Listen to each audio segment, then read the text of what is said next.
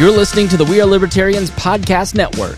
Find all of our shows at WeareLibertarians.com. You're listening to the We Are Libertarians Network. Learn more at WeareLibertarians.com. We are supported by listeners like you. Donate per month or make a one time donation through PayPal or Patreon at WeareLibertarians.com.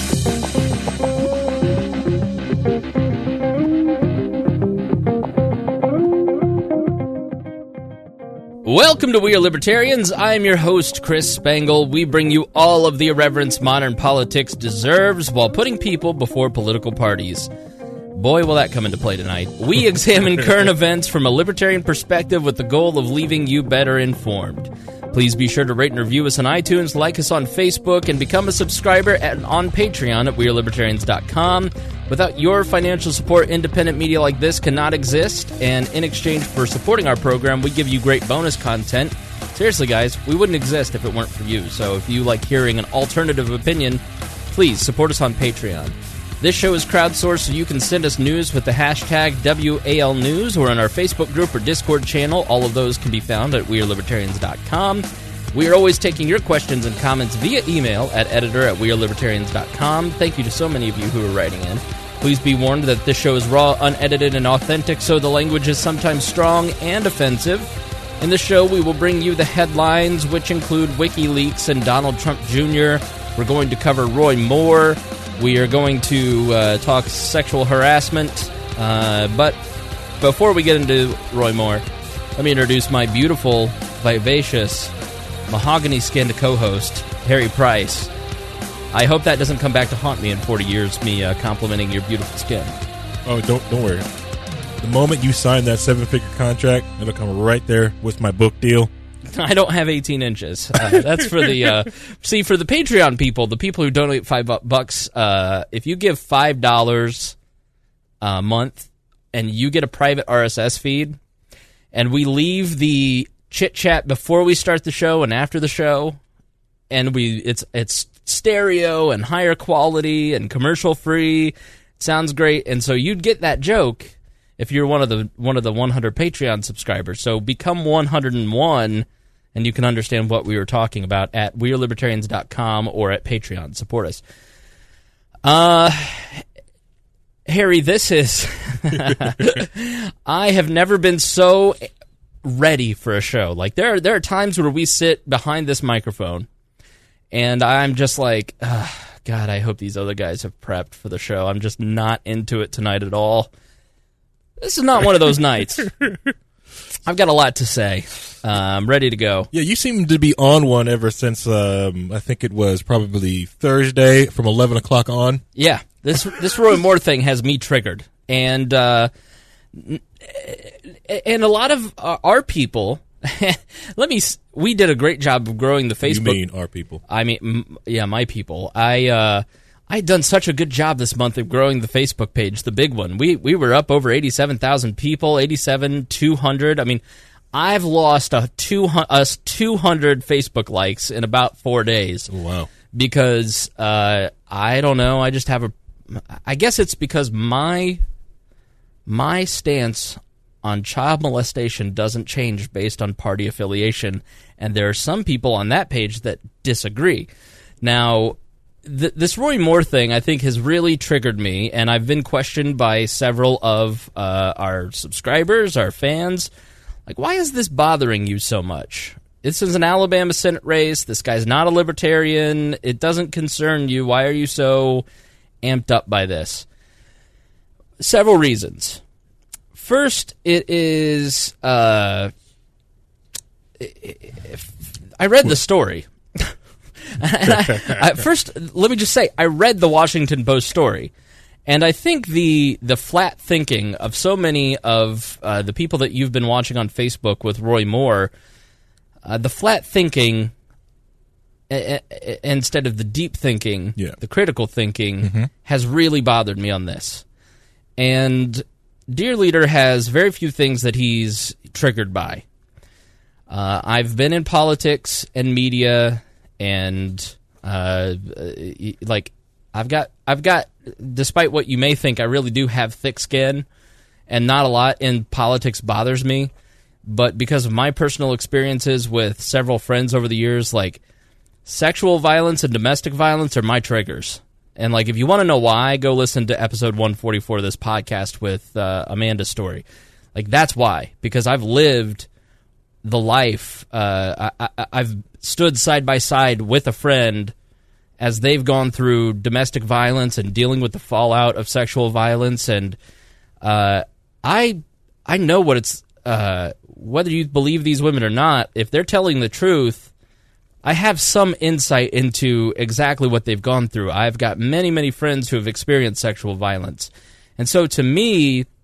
When somebody, I know the amount of courage that it takes to stand up and tell your deepest, darkest secret, the thing that has in many ways ruined your life for many years and and the amount of courage that it takes to come out about that. The courage that it takes to come out as a gay man or a gay woman.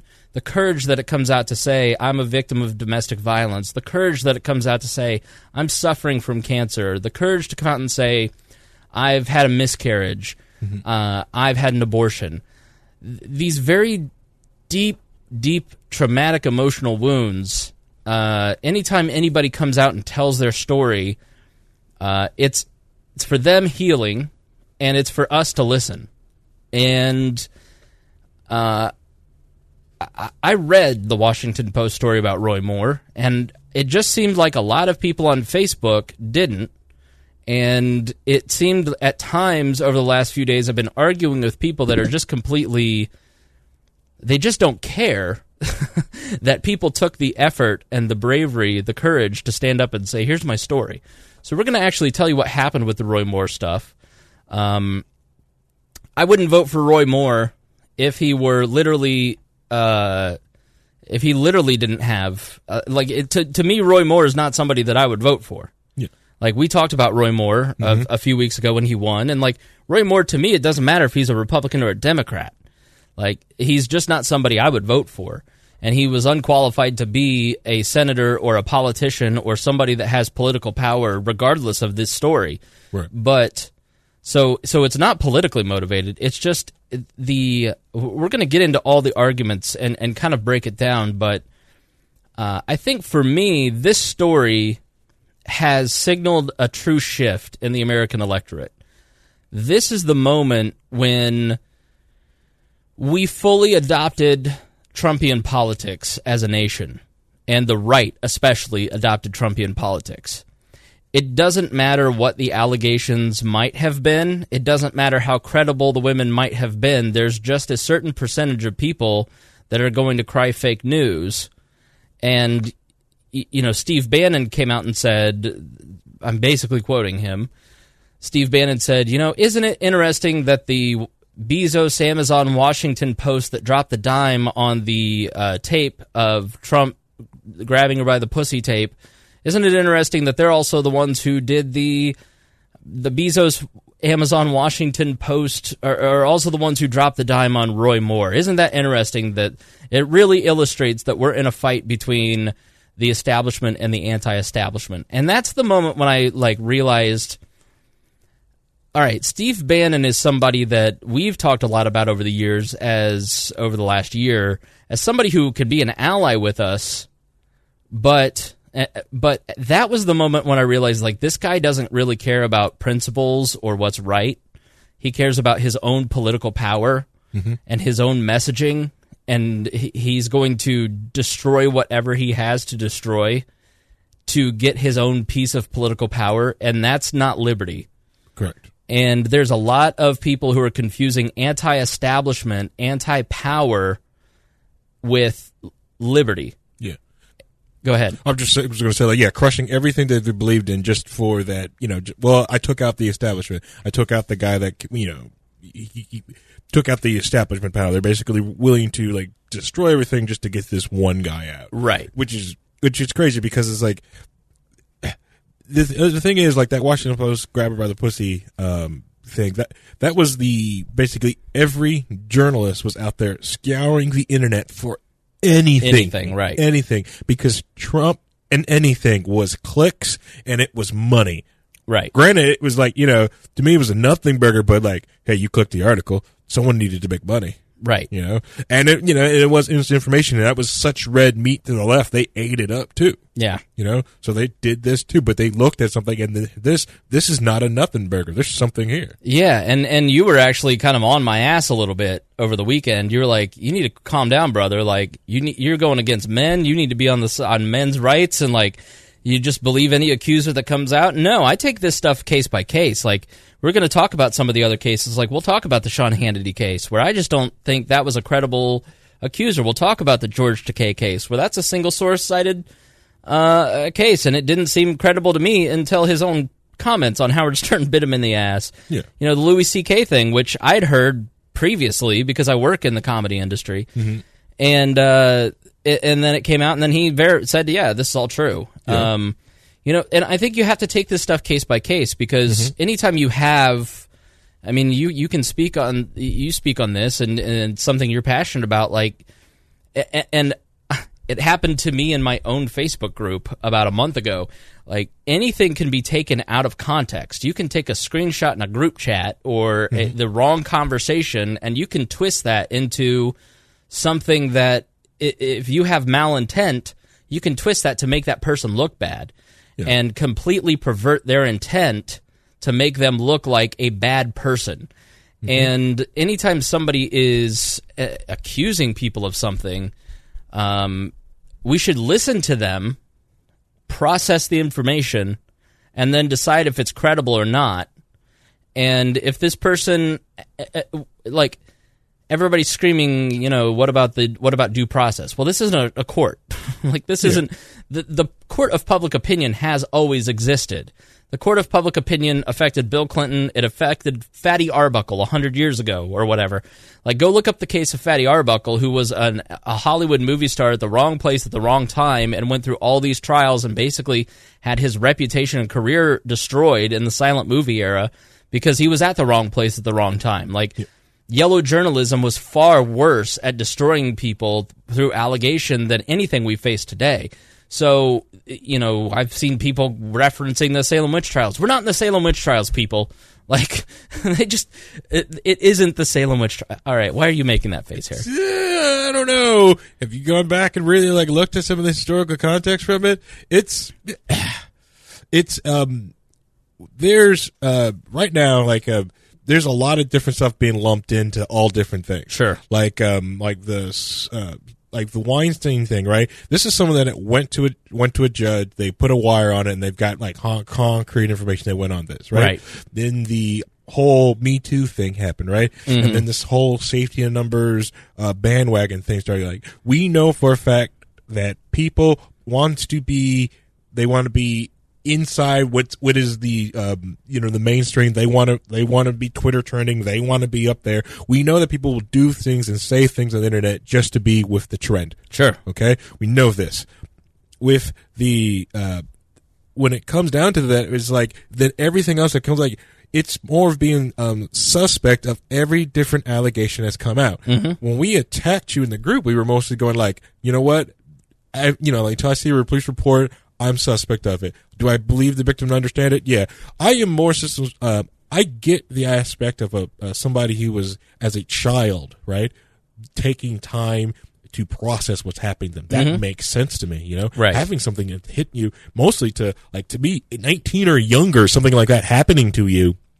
That takes time. I get Yeah. that. That's trauma that you try to blame yourself and you don't really kind of fully process that until later. That I understand. It's more of the adults and, and that's getting lumped into this different subject. So like there's so much crap going around and everything's getting lumped together and they're not the same. The Louis Yeah. C.K. thing is not the same as a Weinstein thing.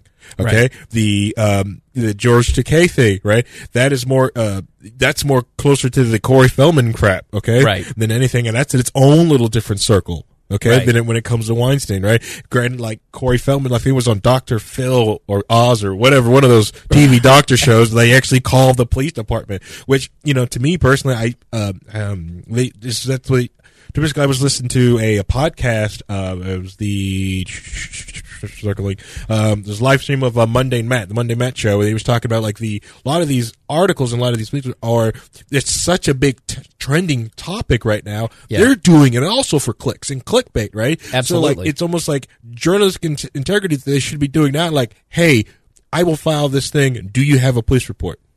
Yeah, it, it's Have like you gone to the cops? It's yet? what we talked about with the Jamie Kilstein thing. If you listen to the Jamie Kilstein podcast with Joe Rogan, which I highly recommend, like he here's a guy who was a stand-up comedian in New York City, came up with Doug Stanhope and Joe Rogan, like you know, th- there couldn't be more free speech advocates than those two guys. Yeah. Like, and Jamie had this was on this podcast called Citizen Radio and became a male feminist and a mm-hmm. super progressive and like woke up every day trying to kill people on Twitter and ruin their reputation. Then one day he wakes up and Jezebel's written an article about him and basically at how he has sexually harassed women when really like he said a quarter of it was was true. The other part of it wasn't all of it wasn't true. And the one that was true i was just trying to get laid like a guy you know Yeah. i was Yeah. just trying to hit on a woman. And so are we at a point in society where you can't hit on a woman?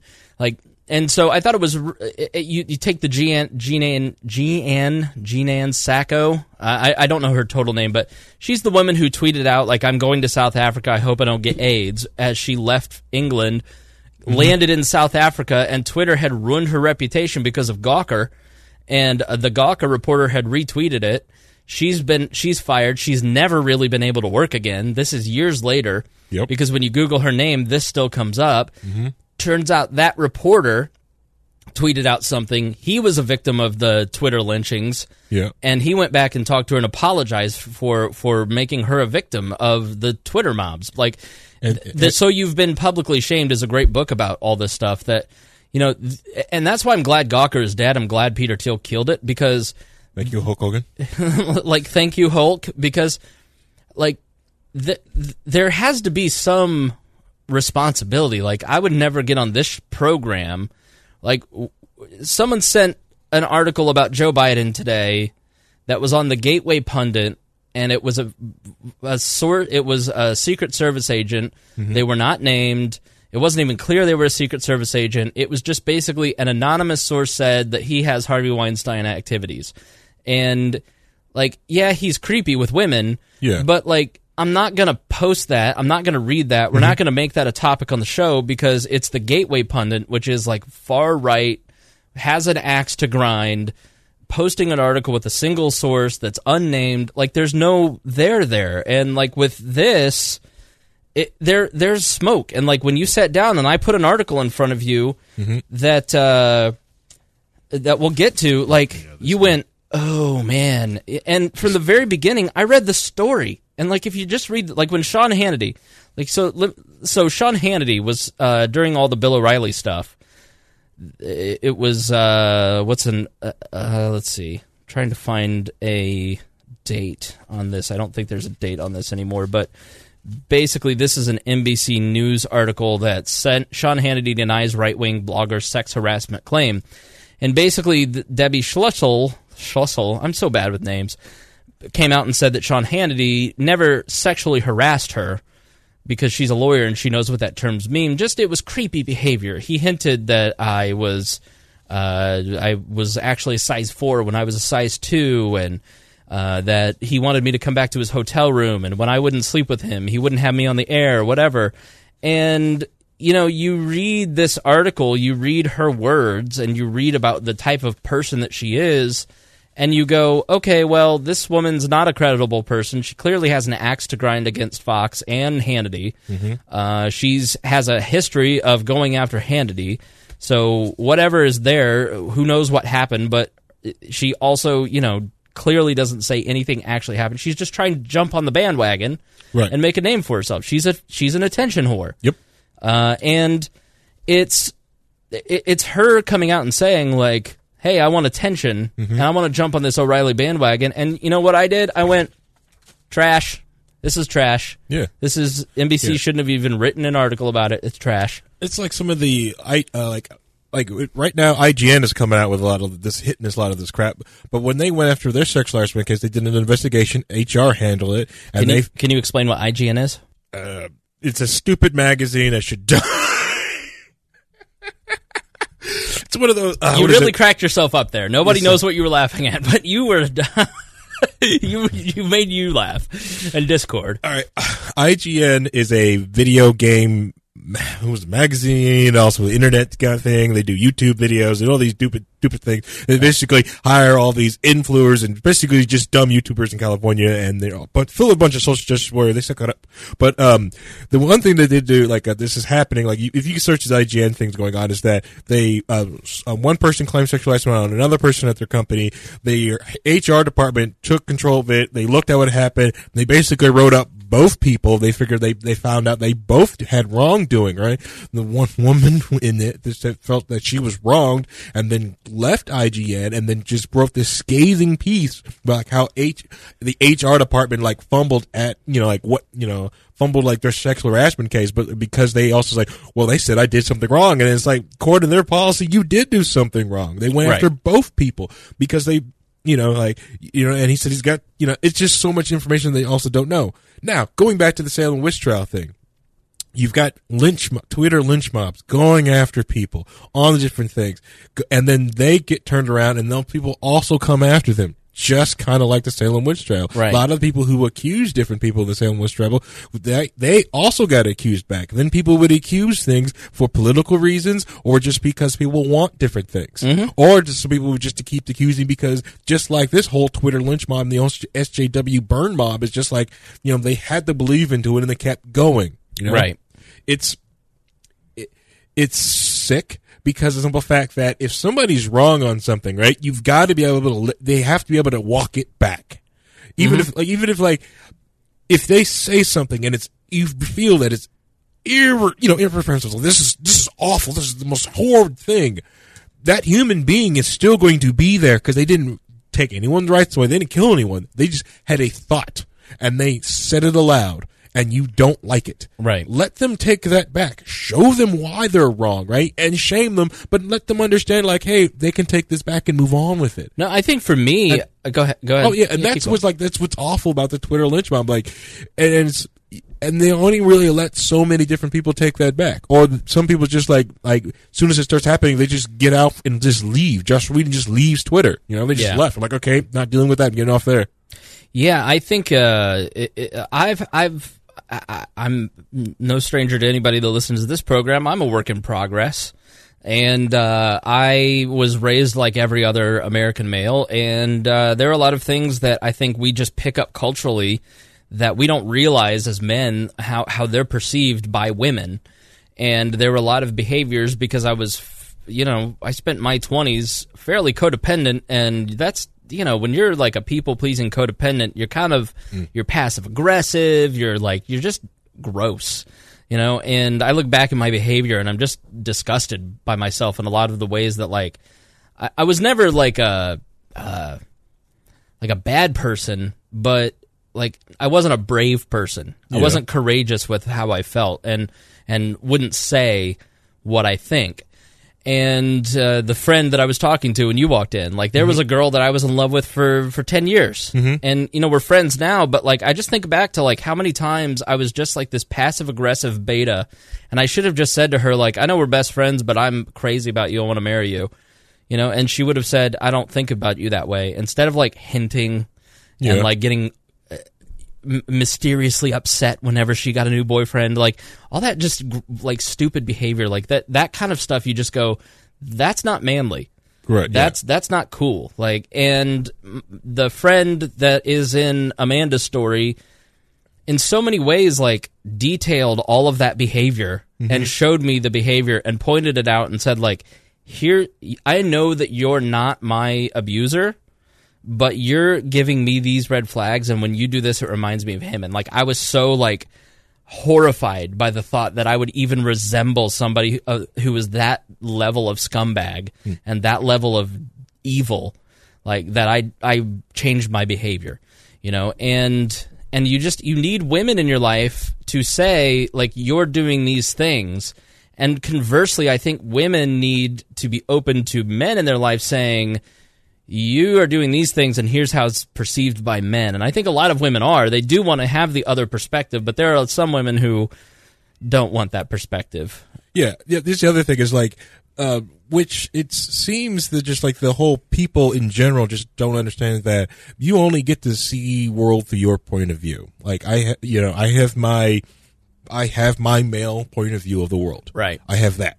Right. Um, I was, o- I'm open and see more of the, the female side of the world because of like uh, my wife. She's very open and shows me different things. And, uh, I've got a lot of different female friends and they'll tell me like, they'll show me all this different stuff because I remember growing up, it's like, I had no idea catcalling really happened in Indiana. I had no idea, freaking idea, freaking idea until like, you know, like you just ask, you know, like I had to ask and open it up. Now, granted, you know, you know, that's how you, you have to ask a question. Yeah. You see something happen and I'm like, does that happen? Does this really happen? You know, I thought that was just in the movies or some people really exaggerating this crap. Oh crap, it's real. You know, cause, you know, like I've never seen it happen in front of me. I've never done it in front of people. I've never done it, you know, so it's like, it's, you know, that, you know, that, like I said, it's that other part of the world you just don't get to see. Well, I think there's. And- oh, oh. sorry. I thought you were done. just no. Uh, and then the well, the other thing is like uh, a lot of these different like uh, with with these sexual harassment cases, a lot of it it's a lot of how can I put it? It's a lot of it like a lot of um, human interactions like flirting and the uh, like just different aspect of just like asking someone else. This seems as annoyance and unwanted sexual like uh, harassment, but a lot of it is just seems like like I said, like it just seems like flirting. You didn't want it from this person, and instead of like in telling this person and having this person go off, they decided to make it into a huge massive like sexual harassment case and stuff like that. Well, I- Now, now I'm not excusing. Yeah. No, oh, I just got to say this, Captain, and I'll Sure. let you go. I'm not excusing any of that p pickup artist crap where like you know Right. some woman like buys you buy her a drink and then you take power back and smack her butt. I'm not. No, that is wrong. Don't do that. if you, I'm if- not saying that. I, I'm sure we have. A. I'm sure we have a lot of young guys that are listening that aren't great with women. A lot of middle-aged guys that aren't great with women. Uh, but there is a a great podcast called uh, "The Mating Grounds," which you can go and listen to. And they wrote a book. Tucker Max, who wrote "They," I hope they serve beer in hell. Yeah. And assholes finish first, and then Geoffrey Miller, who is a a an evolutionary psychologist. Like Tucker is a different person than he was in his in his bachelor days, let's say. Uh, but he basically put together this book because he was like, I lived like a pickup artist asshole for so long, and that was the wrong way to treat women. That was the wrong way to live. And if you want to know how to get women, here's how you get women.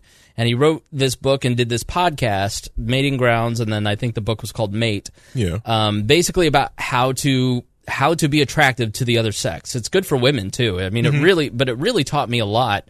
Uh, and the core of it is be a good person.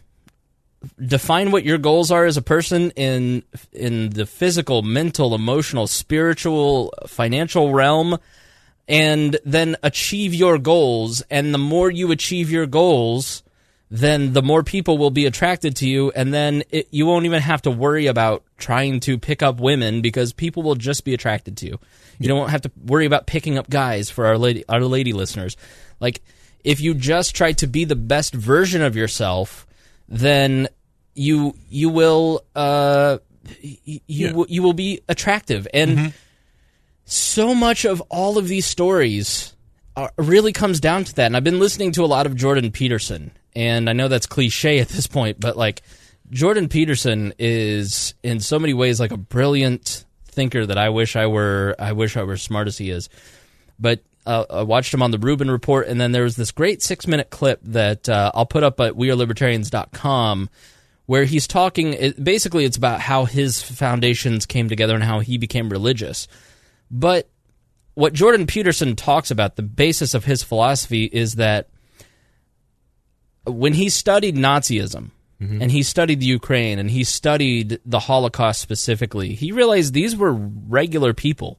Like there's a book called No Ordinary Men. And uh, man, I wish I could remember what the, the book that I read that was about the guy who ended up running Treblinka. And like this guy was just a cop. He was a cop. He didn't want to get killed by the Nazis, so he just went along, and he ended up in charge of Treblinka. Oh wow. You know, and No Ordinary Men is just about the guys who are part of the Einsatzgruppen who went and just ma- like committed mass murder. Just regular soldiers, regular family men, regular guys. Like Jordan Peterson just at a certain point realized every one of us has the capacity for great evil Yeah. and and I think it's so true. Like we don't realize that our choices, we have the capacity for great evil or great good. Like human beings are not good or bad. Roy Moore is not good or bad. Donald Trump is not good or bad. There's different shades of these people. You know, you can, you know, uh, uh, Stalin was a good grandfather, but he also killed like 30 million people.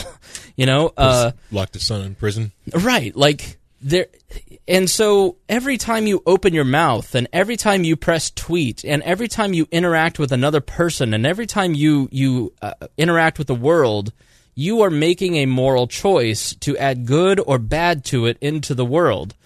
And I just look at the Roy Moore thing and I just go, are we as a society choosing moral good or moral bad? Because it, is a choice. This is a time for choosing, and I think that there are two ways to look at politics. Uh, you know, and and we've talked about both over the years.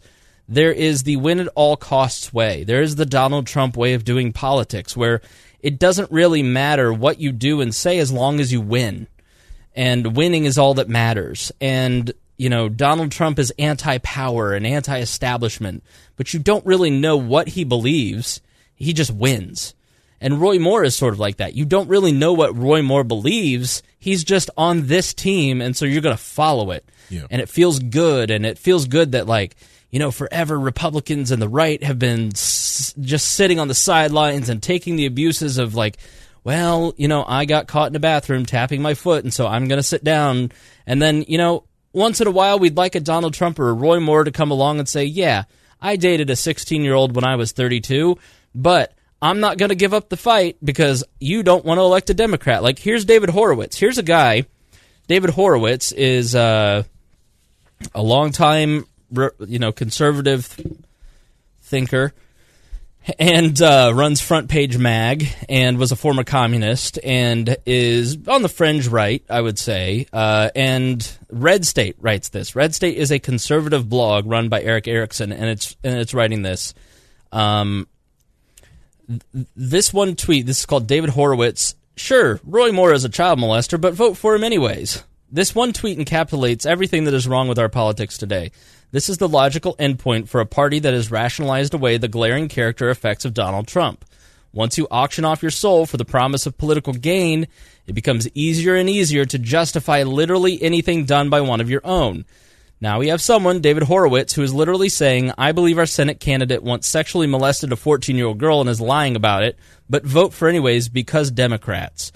Uh, So, uh, let's see. He, they, I didn't get the embedded tweet, but basically he, he came out and said, like, I believe the accuser. I believe what she was saying. I don't care because I don't want another Democrat because he's going to stand up for what is right, what is good. But is he? Like this is literally the the this is literally we've reached I hope, but we haven't because again, every person has the capacity for good or evil. This is the logical conclusion Donald Trump and Roy Moore of voting for the lesser of two evils. Yeah. You know, and so you can vote for people because you want to win because they'll enact your ideas and you don't really care about character. Or you can look at politics as a moral venture. And it does matter who you're electing. It does matter who you're putting into positions of power. It does matter who you're putting in positions of power in companies, in cultural institutions, in politics. Like we are promoting, we are, and I think part of the reaction, and I want your reaction to this. Go finish before I bring up that point. Say what you were about to say. Oh yeah, you, uh, I was going to say like you, you're right. It is important to know the people behind it. With when it comes to everything, technology, anything you're going to get into, you know, they can say what they want on their like white paper of like a like a cryptocurrency or on their front page. This is what we believe in. But if the people that are behind that um uh, that statement, if they don't like live that, they're not they're not that type of culture. That's bullcrap. Then you know, like the whole like, well, Google said do no evil. Yeah, they say that, but are they that now? We are libertarians. If we post a video, it is automatically demonetized now. And to contest that, I have to have a video hit a thousand views. And uh, we never hit a thousand views on a video. So there's literally no way for a small independent media outlet to get monetized on YouTube anymore. Wow. So, and I'll, I'll tell you what's going to happen with Facebook. Here's what's going to happen with Facebook and Twitter because of the pressure. Facebook, all they want is you to show up to their platform and have a good time. They want to invite you to a party that you want to attend.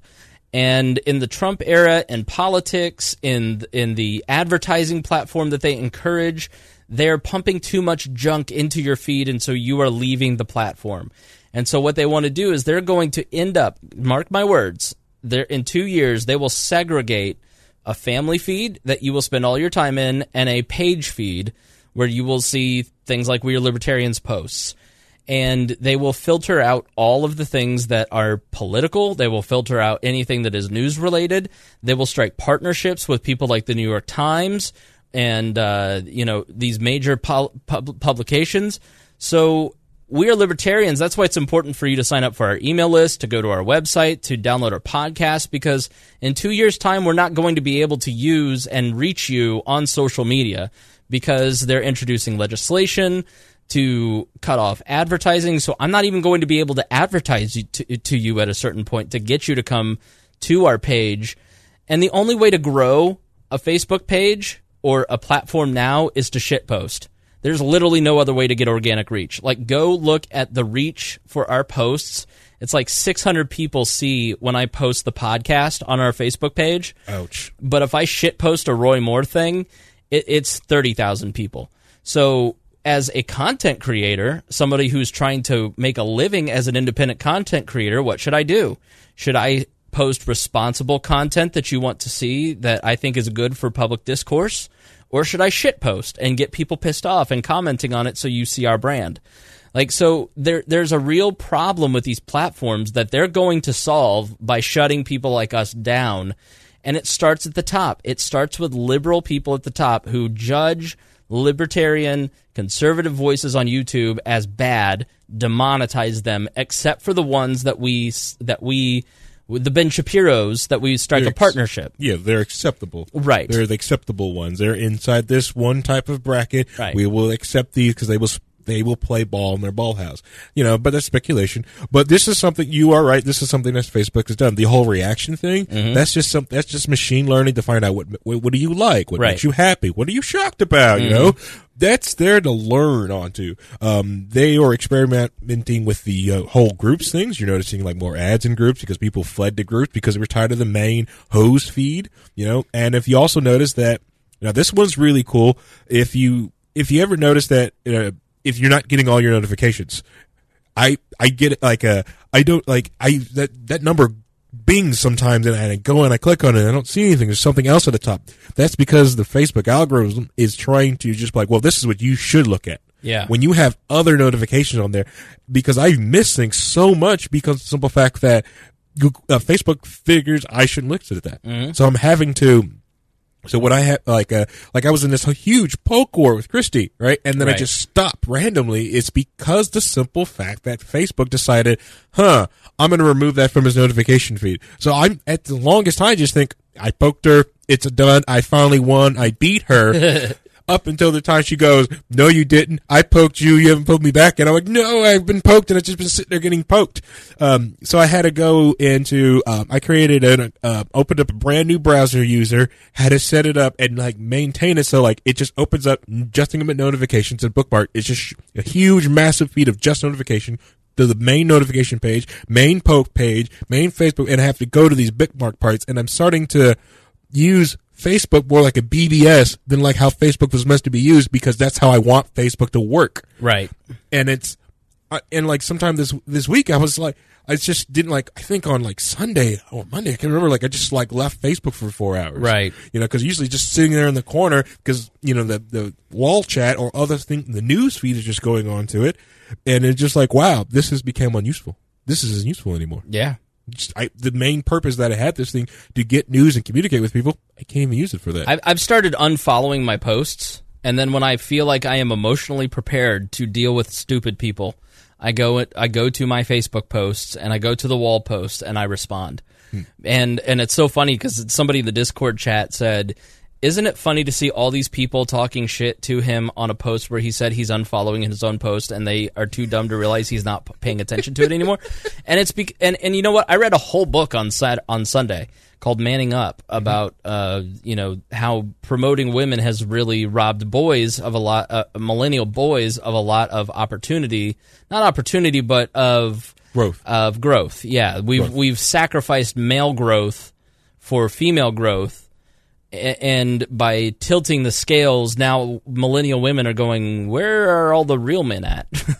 and so it's a really interesting book. Uh, I put the video uh, by the author up at WeAreLibertarians.com, Kay Hymowitz, and it I did that because I put my phone in the bathroom because I just when I woke up Sunday I said, "You know what? I'm tired of looking at my notifications. I'm annoyed by Facebook and the comments."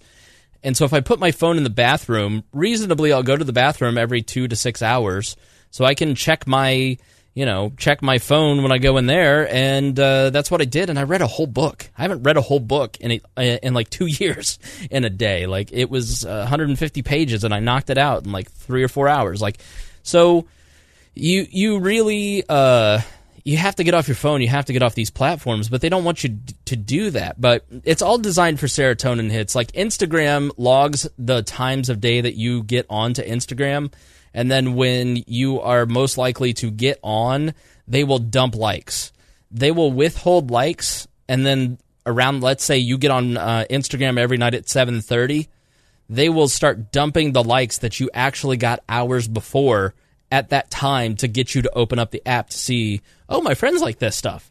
So like the likes it, and it it's it, it isn't in real time. It's all designed to get you to have those little quick serotonin hits in your brain. That's why we love like the iPhone games because you know Clash of Clans, uh, not not Harry because he liked real games, but like casual. that's why Farmville got so addictive, is because it's serotonin hits in your brain. So, so we we and, and we get serotonin hits just when we when we have comments, and so that's why we like all this argument on Facebook. Can I tell you that Yeah. I use Instagram as an alarm because of that reason? Really? Because like, if you check you if you just check Instagram like really early in the morning, like when you want to get up and you know when you want to wake up, you just do Instagram. Then it'll just go off. They did that this to me this morning, just seven a.m. Bing, bing, bing, bing, bing, bing, bing, bing. Like, Yeah. woohoo! I'm up. I'm up now. So I just I think it's really important for people to think about. Uh, you know, another thing that uh, was said in that video by Jordan Peterson that I thought was really. Um, was it Jordan Peterson? I don't. I don't know who who, said this. It's Most of the correct, Peterson. Uh, it's some. It was not Austin Petersen. Um, so it was. We we have siloed ourselves, and technology has allowed us to silo ourselves into our groups because it is easier to just think that everybody thinks the same way as we do than to challenge ourselves with beliefs that might be bigger than our reality. Because it, it was the first episode of the Jordan Peterson podcast where he's talking about uh, religion, and he's basically what he was basically saying is that as individuals we have a moral imperative to improve ourselves, and if we can shove the moral imperative of self improvement off onto another group, let's say you can blame blacks if you're a white guy or it is those SJWs that are causing all my problems, or these cis white these cis white males are causing all my problems. It takes the imperative of improving yourself off of your plate and puts it onto an identity that you oppose, and that's a huge problem. And so we start to only congregate with people that we agree with ideologically and politically and in lifestyle because that's that's order. We want order because if we have chaos, people are terrified of chaos. You don't like chaos. And having a conversation with somebody that you might disagree with might challenge your brain to have to think about your beliefs in a way that you never thought about, it might challenge those beliefs. It might rattle your order and might cause you to have to believe something different. And so, therefore, it's just safer to stick with your own kind. And the internet has weaponized this. And that's why you get people who don't even read articles. They don't even read things. They they just stick with things. That's that's why we don't do that on the show. Like we we are libertarians and we believe in liberty, but we talk to different kinds of libertarians. We talk to Democrats, we talk to Republicans, we talk to, about societal issues in a way that isn't left or right. Like I said, I could make way more money if I were Tomi Lahren Yeah. and just screeching. I could make way more money if I were uh, Milo, Milo Yiannopoulos. I could make way more money if I were Rachel Maddow. We just you, you'd have to do a lot of work to be Rachel Maddow. Yeah, But or yeah, Tomi Lahren. Yeah, but if we uh, went straight conservative, you know, we'd probably be on the radio. We could probably, yeah, you know, Even they- even if I went up. even if I went the Roger Paxton route and started just appealing to black and yellows only, there's there's you know I could get a sweet camper next to uh, Chris Cantwell How in New. Hampshire. you know what I mean? Like, and I'm not saying Roger doesn't believe exactly what he says. He does. That's why I support Roger and promote him because he does believe exactly what he says. But it's much harder to sit there and and he's completely separated from Christopher Cantwell too. by It's the way. right, exactly. We It's it's just harder. You, like that's what I love about our audience, and that's why you support this show, and that's why I am so glad that we have a home for you because we question everything, Mm-hmm.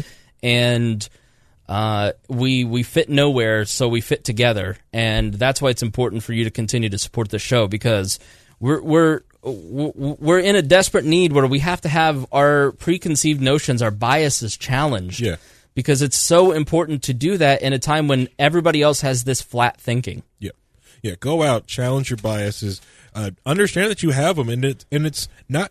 It's something your brain will naturally do. You will confirm, know your biases, but as long as you understand what your principles and what you really want out of life, you can go and just go and investigate and see what the the, uh, the other side is talking about. Yeah. Be able to argue. Um, like I said, the best way to argue leftists or the people on the right is to know their points better than they do Yep. uh, if like go ahead pick up Das Kapital. You know, you know, it's not going to turn you into a socialist. It's just going to let you understand this book that they have never read. They may believe everything about things that's in it, Yep. and they've kind of heard it offhand, but they have never touched that book. Yep. You know, just like how they will talk about Atlas Shrugged, and you look at them like, have you actually read the book? It's almost why I kind of hate our audience a little bit, Harry, because they question me so often. Like, but I like it. Like, uh, I don't even know how to say his name. Brit- Britannico. Yeah. I don't know how to. I, it's it's some weird name, but I'm sorry, dude. You, I love you, but he's all weekend. He's been like, "What's your deal? What's your deal? What's your deal?" I'm like, What's your deal? You're a Patreon subscriber. Why are you in my face?" But I want that. I want him to challenge me with points Mm-hmm. because it made my arguments for this episode better. Yep. And I've listened. I listened to Ben Shapiro, and like I've got to tell you, like the last four days of Ben Shapiro, wow! Like this dude, I I didn't realize that he was like that. He and I agreed on so much, and he's a conservative. I can't stand his cadence. He, he does sound like a nerd, but as as a high voiced tenor, a high tenored male uh, nerd, I I have to give another high tenored nerd respect. I'm just saying, I would have shoved him in his locker. If we I know. The same I would've punched- Straight yeah. So, but yeah, you've got to listen to the Young Turks. You've got to get out there and you've got to listen to Democracy Now. You've got to listen to Glenn Beck. You've got to listen to this stuff because you want to understand what the people that you're talking to on a daily basis are consuming. That's why I read the New York, New York Times and the Washington Post. Like, Yeah. you got to understand all of it. And uh, I'm trying to do my best to consume as much as I can and synthesize it for you. I've started posting like real quick short posts, all the stuff that I'm consuming every day. Uh, I'm posting up at wearelibertarians.com, almost like a Tumblr. Uh, so I've got my own Tumblr now, wearelibertarians.com. Do we actually have a Tumblr page? We do have a Tumblr, actually. Oh, yeah, there is a Tumblr, but uh, it auto publishes all the posts from wearelibertarians.com. So go go check that out. Yeah, I've been posting a bunch of stuff, and I'm going to continue to to post all my show prep as I do it through the week. Like at work, I do all kinds of different things, and I just watch YouTube and uh, I- uh, talks and stuff. So. Personally, I just can't wait till Dear Leader gives the uh, Twitch channel some love and upload some videos on the Twitch channel. Well, if somebody would let me have the password to my own damn Twitch channel, First off, I logged into your laptop. Um, I am not going to give, even if I give you the password, it would deal you no good because you would need my phone to the 2FA on it. But you can easily we can coordinate. I can type in the password. You can know when I'm doing it now that we have modern technology, and then I can log in at work where I can upload some videos. I mean, I do that at home. So let's talk about Roy Moore. crane call, crane call. Uh, we all know about Cut my. that out. Yeah. it's fine. It's fine. It's just uh, never mind. Um, so let's let's actually go through the Roy Moore stuff. Uh, Okay. Fifty minutes into the episode, when I said we'd get to it, on the hour episode. but I do want people to understand uh, the, the the mindset that we take when we view this stuff, that I take when I view it, and uh, and talk a little societal stuff too. So the Washington Post on Thursday, November 9th, posted a story that says woman says Roy Moore initiated sexual encounter when she was 14. He was 32. Now I am 34. How old are you, Harry? Thirty-two. All right, you are 32 years old. I am 34. Let's say I, I show up tonight with a hot date mm-hmm. and she's 15. What do you do?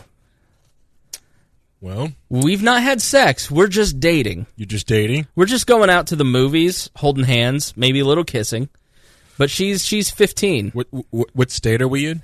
doesn't is it don't give me listen this is the guy this is the problem with you fucking anarchists okay oh, i don't like the state i don't like the state well i'm dating a 15 year old but what, I just what want- does the state say about consent No, I just want to know: Is Are it- we in Ancapistan? Is it- Are we here in Indiana? no you mary Ruwart pervert it's uh, that's that's unfair to mary i love mary like it- in Ancapistan as long as you paid for her. See that's why i would never be an anarchist uh, you're you're really you guys are That's not, that's making fun of the point of I know. anarchists, and I'm, don't send me like a bunch of bad emails because I know it's a bad freaking joke, and anarchists get it. All He the was time. That- kidding. yeah, I'm kidding. that Based stuff on- won't happen. But but perfectly, based on let me ask you this based on your own personal morals and values chris spangle shows up to the next wall pool party and his date is 15 and he is 34 what do you all say First off, I try to find out is this a joke? Are you really dating her? Then, if that's the case, then I will try to separate you two, get her parents, and get you guys away from each other. No, that's a no no. now let's say That's that no-no. let's say that this is a pattern in my life and there are several women in my life that i am dating that are 14 15 and 16 Well, let's say my coworkers like his coworkers back in the day an assistant da that he worked with said everybody knew roy dated 16 year olds I think you have a problem. I think you probably need to get it. You know, like you need to deal with that. Right. because that um sorry that uh you you can have age of consent conversations i don't have those don't send them to me because i won't have them with you but yeah if that we're going to talk about it because i already got to get a scheduled interve- uh, intervention for your other addiction you know so we'll do one for that one too and make sure you get the help that you need because that you know that's just not normal in our type of culture right now I Thank get you. the age of consent conversation, but I'm too bad. It's twenty freaking seventeen, and this is you know that's says the dad of a new uh, of a daughter you know like that's that's what i want people i want people to start with their own personal principles like what do my personal principles say about this situation and then think about the politics of it second like i think a lot of people are putting their personal principles on hold for the sake of a, of, of what is right politically and saying I, I, I read this I acknowledge that this is bad or I, I and I'm just going to cry fake news uh, so let's actually hear. Let's see what happened. Uh, Lee Leigh Corfman uh, in 1979. Uh, there's also Wendy Miller, 16, Debbie Gibson at 17, and Gloria De- Deason at 18. Which, like the 18 year old story, so they say four accusers, but I'm going to give Roy Moore a pass on the 18 year old because he was like 32, 33. Th- He was dating all these women at like the same time. Uh, And like he had family permission they never did anything but kissed like she was 18 it was it was perfectly you know above board, Right. s- sort of. right It's still weird. it's the other stuff that it's like the Leigh Corfman. It wasn't that debbie gibson rick irvine. So she says that when she was 14 years old an older man approached her outside of the courtroom. Uh, she was sitting on a wooden bench with her mother and they both recall this the man introduced himself as roy moore. It was early '79, and uh, the now Republican uh, in Alabama uh, was a 32 year old assistant district attorney, and he struck up a conversation with Corfman and her mother and offered to watch the girl while mom went inside for a, ch- child custody hearing. And he basically said, You know, you don't want your daughter to hear all that. I'll take care of her. And uh, she thought it was just nice. Nancy Wells thought it was nice that an assistant district attorney would have a conversation and watch her. because he was an he was a trusted elected official, a district attorney, Yeah. a man of power, a man of position that had been entrusted uh, with by the people. Alone with him, uh, Moore chatted with her and asked for her phone number. Days later, she picked up her phone and uh, ran out, and he drove her 30 minutes into the woods, told her how pretty she was, and kissed her. And on a second visit, he took off her shirt and pants and removed his clothes. He touched her over her bra and underpants and guided her hand to touch him over his underwear. I wanted it over with. I wanted out, she remembers thinking. Please get this over with. Whatever this is, just get it over with. Corf- Corfman then asked Moore to take her home, and he did. Um, two of her childhood friends say at the time that uh, she said she was dating an older man, and uh, they confirmed that story.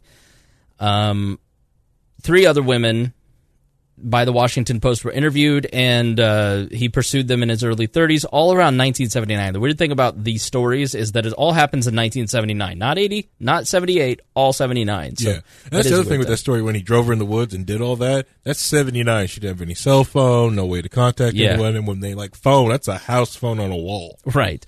So w- the Wendy Miller story, she was 14 and working as Santa's little helper at the Gadsden Mall when Moore first approached her. And when she was 16, he asked her on dates. Now, when she was 14, he walked up and said, You look very cute. And she said, Thank you. And she was 14.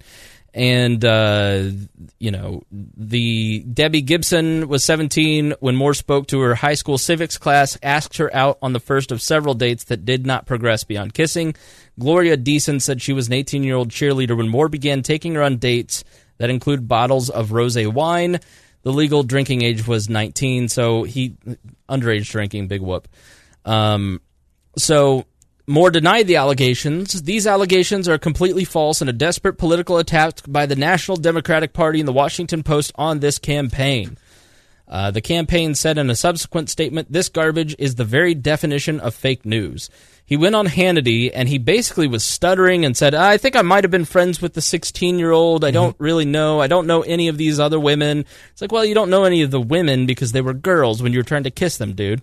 Yeah, Um, so a bunch of other people have uh, asked him to step down. So he's running against Doug Jones, and he beat Luther Strange. She's now 53, and she works as a customer service rep at a payday loan business. She voted for Republicans in the past three presidential elections, including Trump. She says she thought of confronting Moore personally for years and almost came forward publicly during his first campaign for state Supreme Court in 2000, but decided against it.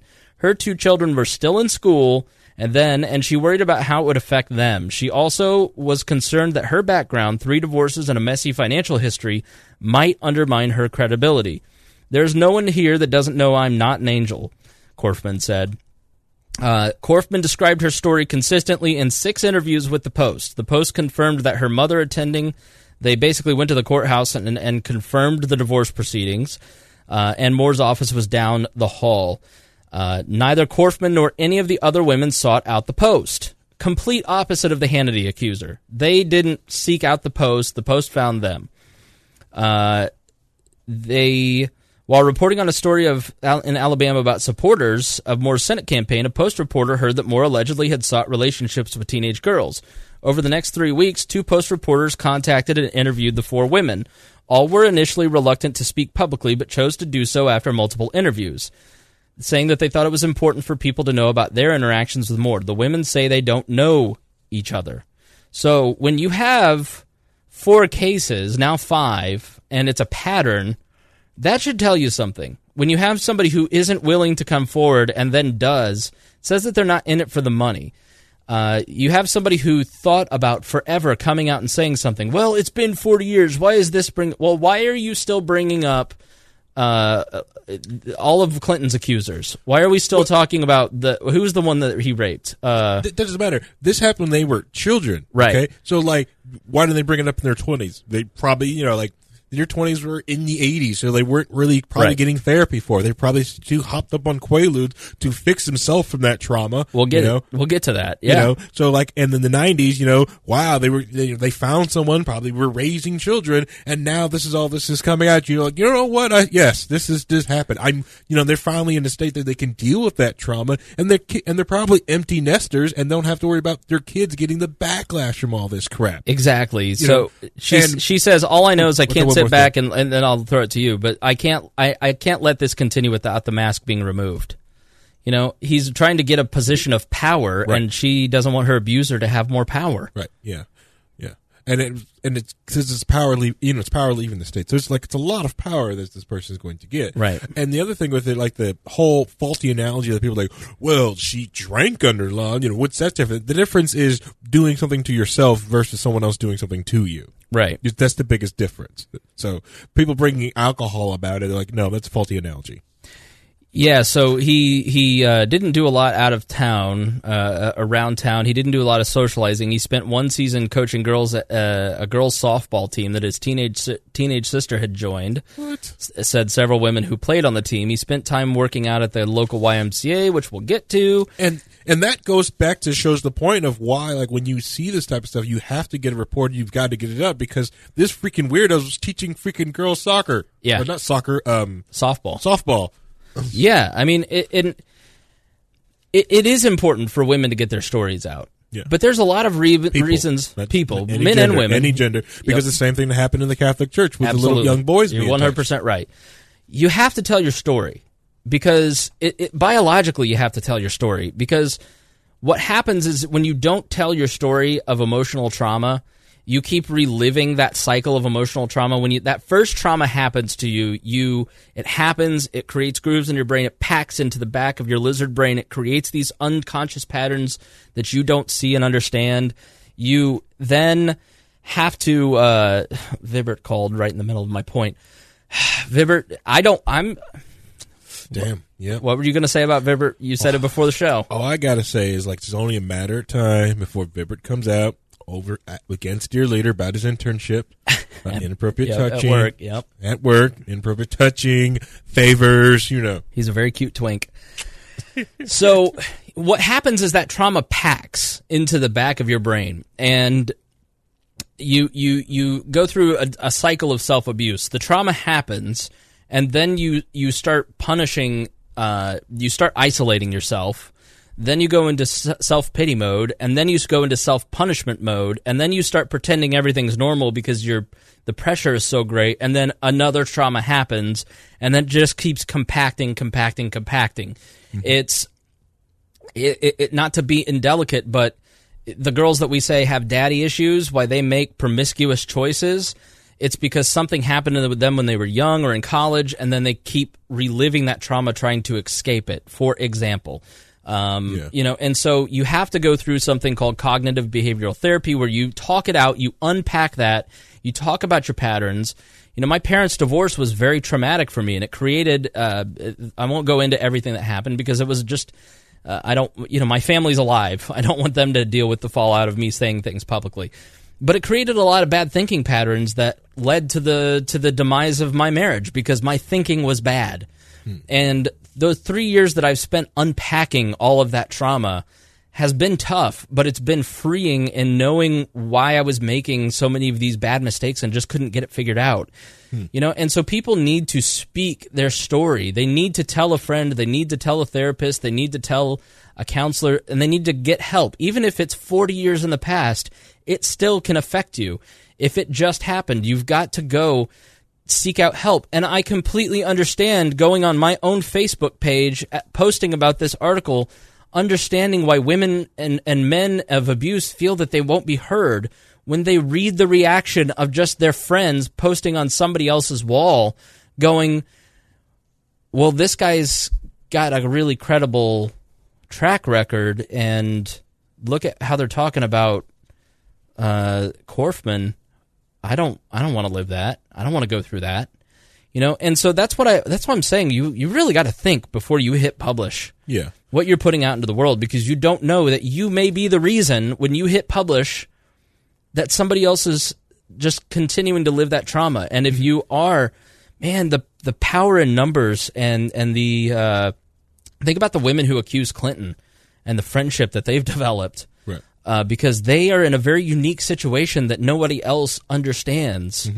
And when you are open about your trauma, you develop, you find other people. Like the opening up about my divorce was so powerful for me because I found other people going through divorce and saying, and, and hearing them say, I have this feeling, and me going, I do too, and realizing I wasn't a freak, I wasn't alone. I had, I had a community and belonging, and that meaning gave me a second wind, and I'm now in a great place in my life because of that that effort. And so I just I can't encourage people enough. Like whatever your trauma is, like if you have a drinking problem, if you're an alcoholic, that is a symptom.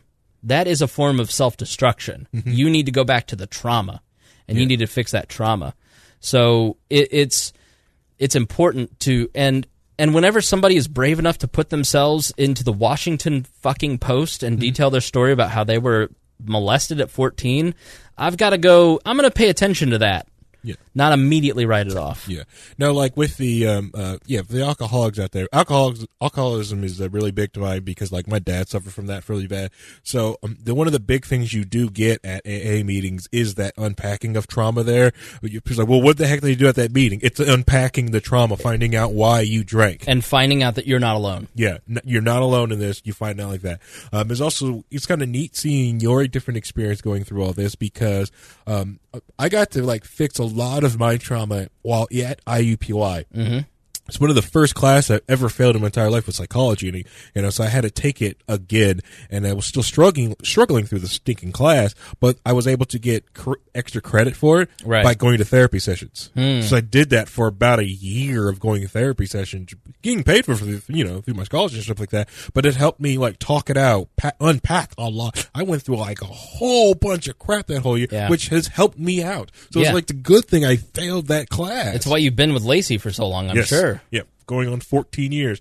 Uh, but you know, it's just that all that crap that you just got to like pack it. You know, you that you pack on, you go through it. The other thing with this, the you have to understand the crowd. The reason why this was so, um, you know, that you know, they're skeptics of a lot of this stuff because when we get a lot of false accusers out there, Yeah. they're not taken to task, and that's another issue with it. Right. They, the the false accusers when that stuff happens, they need to be uh, like, you know, like Rolling Stone should be sued into oblivion. Um, that one lady, Mattress- yeah, Mattress Girl? mattress girl, she should also be sued into oblivion. Yeah. you know, and like anyone that like re- still pushing her story should be like a going after defamation. The stupid um uh, Wamalu fat whale over in UK that accused six guys and had those guys spend a night in jail for accusing them raping her. She should spend longer in jail than two years, and her name should be like broadcasted everywhere in bars to tell how awful this person was. You probably should have learned her name so you could say it here. no, she's freaking. I didn't even think I was going to bring this stupid land whale up, but oh. it's the problem. That, but that that's the big. To me, that's the biggest problem. It's so hard to like wanting to believe someone because you see a victim in front of you, you feel for them, right? But in the back of your head, it go like, "Granted, I believe them, I, but I I trust them, but I have to verify their evidence and Yeah. where they're coming from." Okay, that's another part of critical thinking because at first your knee jerk reaction is your sympathy. That's an okay reaction to have because this person needs your sympathy. Now Yeah. take that and like try to like now we have to unpack evidence. We have to build a case against this person because you know this person needs to be removed. Their rights need to be removed because if they're doing this to people, they need to they need to be removed. Yeah, I'm I think sorry. I think uh, this, this this these people need helicopter rights. Yeah, I think in our discussion in Saturday, it's like it, it, it isn't the majority. Like rape culture isn't all men. It is it is a very small fraction of men who are repeat offenders who keep getting away with stuff, and then good men who don't have things that they need to answer for feel like we have to apologize. And so then what you get is the the Trump pendulum swinging to this fake masculinity where you know it's actually just really like like Donald Trump in that cycle of self abuse I was talking about, pretending normal. Like he just lives in that zone. Like he just lives in that chaotic, traumatic zone because he cannot get a hold of his own impulses. You know, and that's fake. That's toxic. Like that's Yeah. the toxic masculinity that you hear about. Like, but every man feels some measure. Like uh, we're made to feel some measure of guilt for the like. If you're at a frat party and somebody if you're if you're at a frat party and there's an incident where somebody is being attacked i guarantee you that the majority of the guys in that frat are running in to kick that guy's ass. Yeah. you know it is it is that one guy who is the predator. And uh, it, it is it's telling your story early means you can you can you you can spend less time isolated and abusing yourself and you can keep it from happening to other people but I know it's so I know it's tough. I mean, it's it's one of those deals where you know it, it, we're not psychologically prepared in the middle of tragedy. I mean, especially a fourteen year old, you're so confused. Like this this woman's statement, like I didn't know what was happening. I, let's continue on in the story because sorry, yeah. they kind of jump into more details about it, and it just really shows you what a predator this guy is. Because the thing about sexual predators is they find a victim that is uh, lost because if somehow the story comes out, then they're they're less credible and they're easier to manipulate because they have less a less stable environment where they belong, so it's easier to manipulate them. And that's very true for Corfman, where she even said, you know, I I have three divorces, and everybody around here knows I work at the payday loan shop, and I'm, tr- you know, she basically is saying, I feel like white trash. Who's going to believe little old me? He's a Supreme Court justice in the state, Yeah. you know, and that's very intimidating. I'm sure if you're her, but so uh, so just keep that in mind. So six feet tall, well dressed in slacks and a button down shirt. Uh, he would always walk around the mall. Corfman describes herself a typical 14 year old kid of a divorced family. When she first met Moore that day outside in 1979 of the courtroom, she was flattered that a grown man was paying attention to her. He was charming and smiley. After her mother went into the courtroom, Moore asked her where she went to school and what she liked to do and whether he could call her sometime. She remembers giving him her number and says he called not long after. They talked to they talked together when she was in her bedroom and they made plans for him to pick her up on Alcott Road and Riley Street around the corner from her house. Really detailed. That's another sign that this is a credible story. Uh, I was kind of giddy, excited, you know, an older guy, you know, Corfman says, adding that her only sexual experience at that point had been kissing boys her age.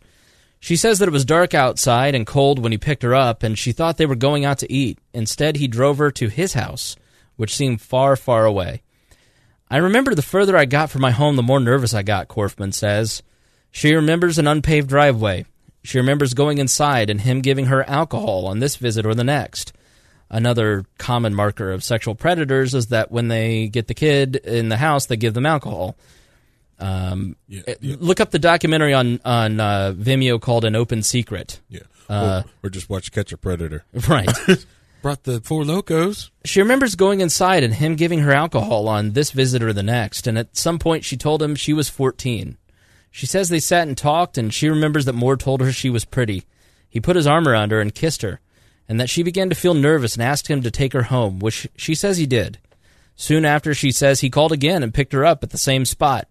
This was a new experience, and it was exciting and fun and scary, Corfman says, explaining why she went back. It's just like this roller coaster ride you've never been on. That's the thing about young people. They've they're experiencing life for the first time. Yeah. That's why a 32-year-old man knows exactly what he's doing and she doesn't because she's a child. Correct. Yeah, yeah. And don't like. Well, she went back out there. No, she's freaking. If you were sixteen freaking years old, you'd go- 14. Fourteen. Sorry, fourteen. And someone's giving you booze and driving you around in a car. Freshman in high school, know? like how exciting is that? Right. And you're you've got no dad and you're, you know, she says that Moore drove her back to the same house after dark. He lived in a trailer in the woods, by the way. At that and and that before long she was lying on a blanket on the floor. She remembers Moore disappearing into another room and coming out with nothing on but tight white underwear. She remembers that Moore kissed her and that he took off her pants and her shirt and he, that he touched her through her bra and her underpants. She says that he guided her her hand to his underwear and that she yanked her hand back. I wasn't ready for that. I'd never put my hand on a man's penis, much less an erect one. She remembers thinking, I don't want to do this, and I need to get out of here. She says that she got dressed and asked Moore to take her home, and that he did. Uh, so basically, they go on to say that he would have faced uh, 10 years had he been convicted. She never filed a police report or a civil suit. She says that after their last encounter, Moore called again, but that she found an excuse to avoid seeing him. She says that at some point during or soon after her meetings with Moore, she told two friends in vague terms that she was seeing an older man, bragging to her friends. Yeah. Betsy Davis, who remains friendly with Corfman, now lives in L.A., and she clearly remembers Corfman talking about seeing an older man named Roy Moore when they were teenagers. She says Corfman described an encounter in which an older man wore nothing but tight white underwear. She says she was firm with Corfman that seeing someone as old as Moore was out of bounds. I remember talking to her and telling her it wasn't a good idea because we were so young, Davis says. A, friend, a second friend who spoke on the condition of anonymity for fear of losing her job has a similar memory of a teenage Corfman telling her about seeing an older man. Uh, after talking to her friend, she felt she had done something wrong and kept it secret for years. Another thing that happens a lot, they confide in their close friends, their 14 year old friends who don't know any better, and Right. then they feel bad about it. And, and victims of sexual trauma usually feel that they are the cause of it. They've done something wrong, and they don't want to experience that shame of, of further being told they're wrong. They just want to hunker down and get through it. Especially at 14. Yep. Uh, I felt responsible, she says. I felt like I had done something bad, and it kind of set the course for me doing other things that were bad. She says that her teenage life became increasingly reckless with drinking, drugs, boyfriends, and a suicide attempt when she was 16. Very common pattern for someone who's been sexually abused.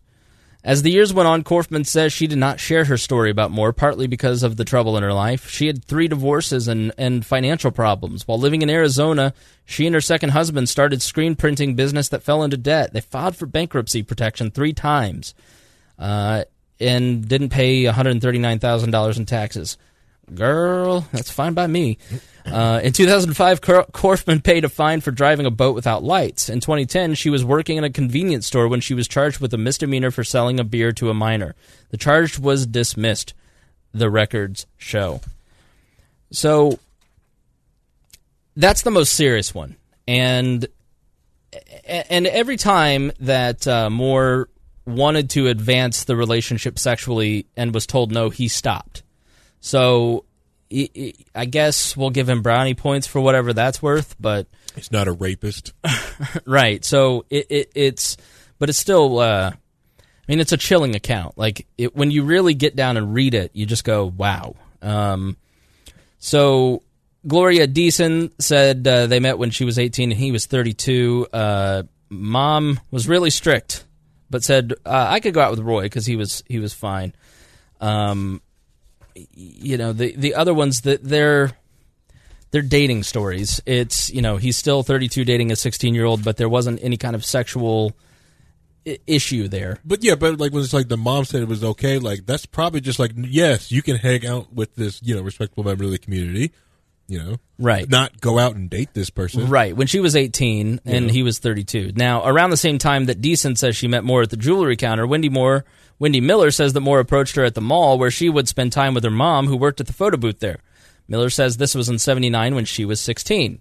She says that Moore's face was familiar because she had met him two years before when she was dressed as an elf working as Santa's helper at the mall, and she says that Moore told her she looked pretty, and that two years later he began asking her out on dates in the presence of her mother at the photo booth. She says she had a boyfriend at the time and declined. Her mother, Martha Brack- Brackett, says she refused to grant Moore permission to date her 16 year old daughter. I'd say you're too old for her. Let's not rob the cradle, Brackett re- recalls. Miller, who is now 54, lives in Alabama, says she was flattered by the attention. Now that I've gotten older, she says the idea of a grown man would want to take out a teenager. That was disgusting to me. Oh yeah. Now, at some point in the post, uh, the post talks about how many people they talked to uh, in this uh, article because they were very clear about making sure that um, that that they talked. They cited 30 sources. They talked to 30 people. It's very detailed. The tight white underwear, the the streets that they were picked up on. Those are good signs.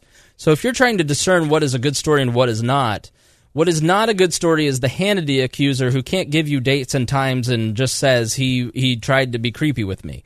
What is a sign that a story is true is a massive amount of detail. Like these these reporters and the editors of the Washington Post did not do a hatchet job on Roy, Roy Moore.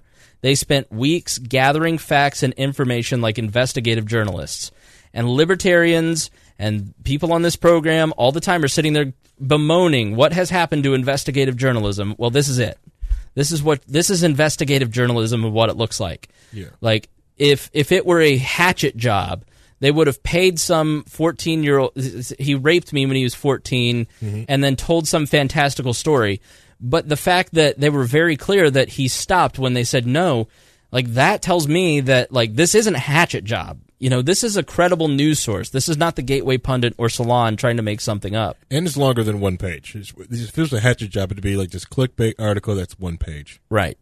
Uh, so he uh, he returned to Gadsden in '84, went into private law practice. In '85, at 38, he married Kayla, his current wife, who was 24. Which I'm not mad.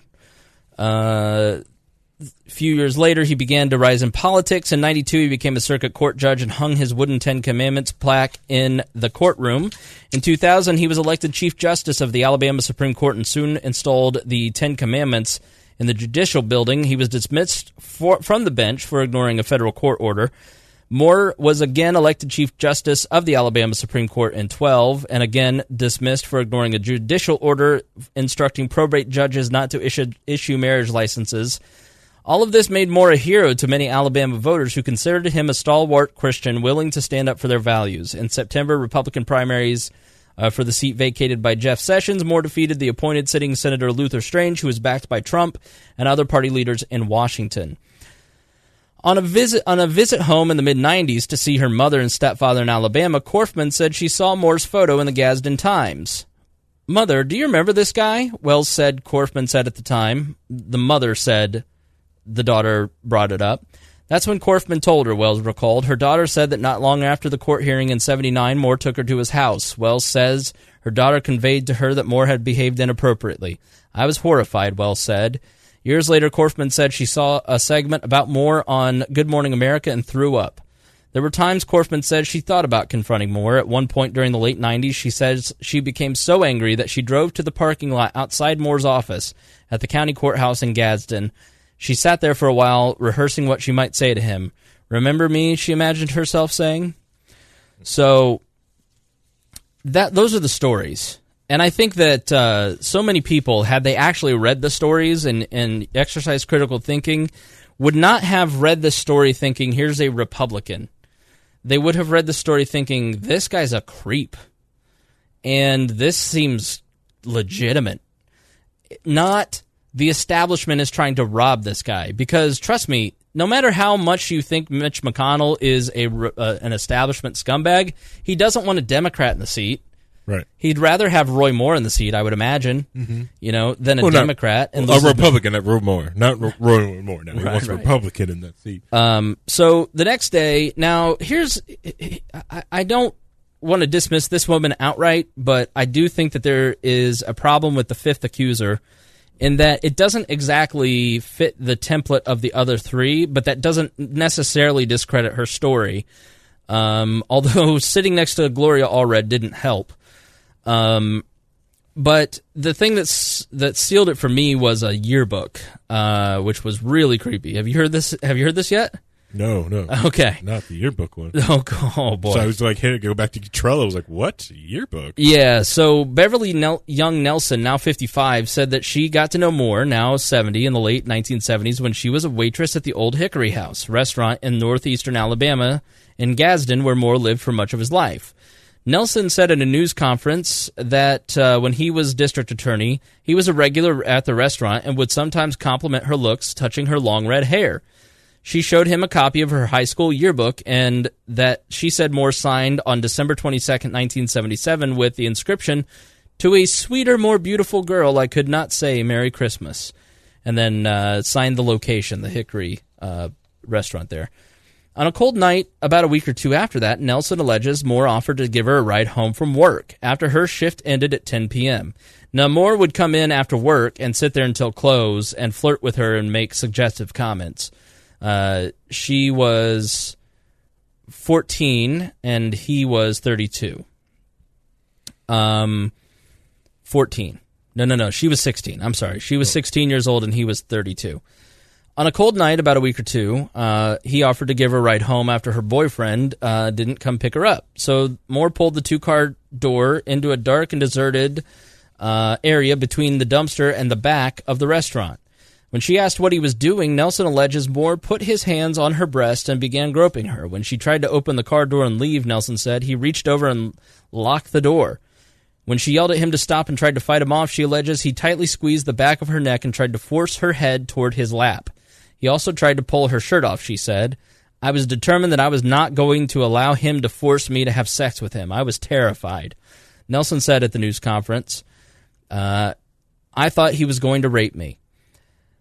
Uh, he he said, I can tell you without hesitation, this is absolutely false. I never did what she said. I don't even know the woman. I don't even know anything about her. I don't even know where the restaurant is or was.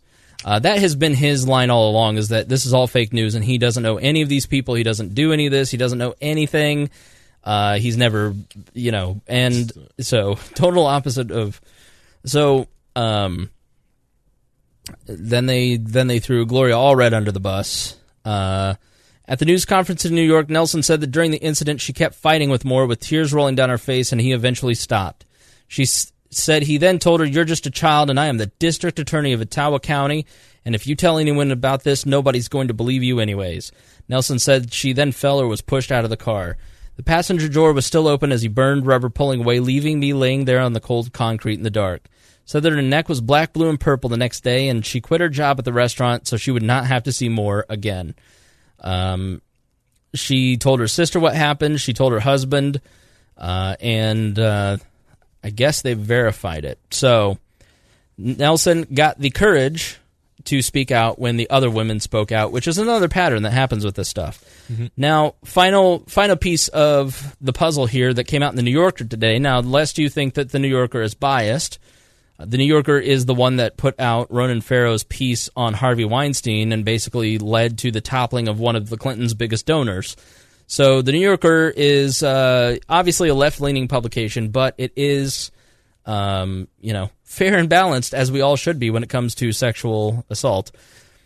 Uh, this is called. This is titled "Locals Were Troubled by Roy Moore's Interactions with Teen Girls at the Gadsden Mall." And this this author went down there and basically described his time going down to Gadsden and just poking around to see what he could find as a reporter for the New Yorker down in this area. And uh, this this is probably the the most amazing part of this story.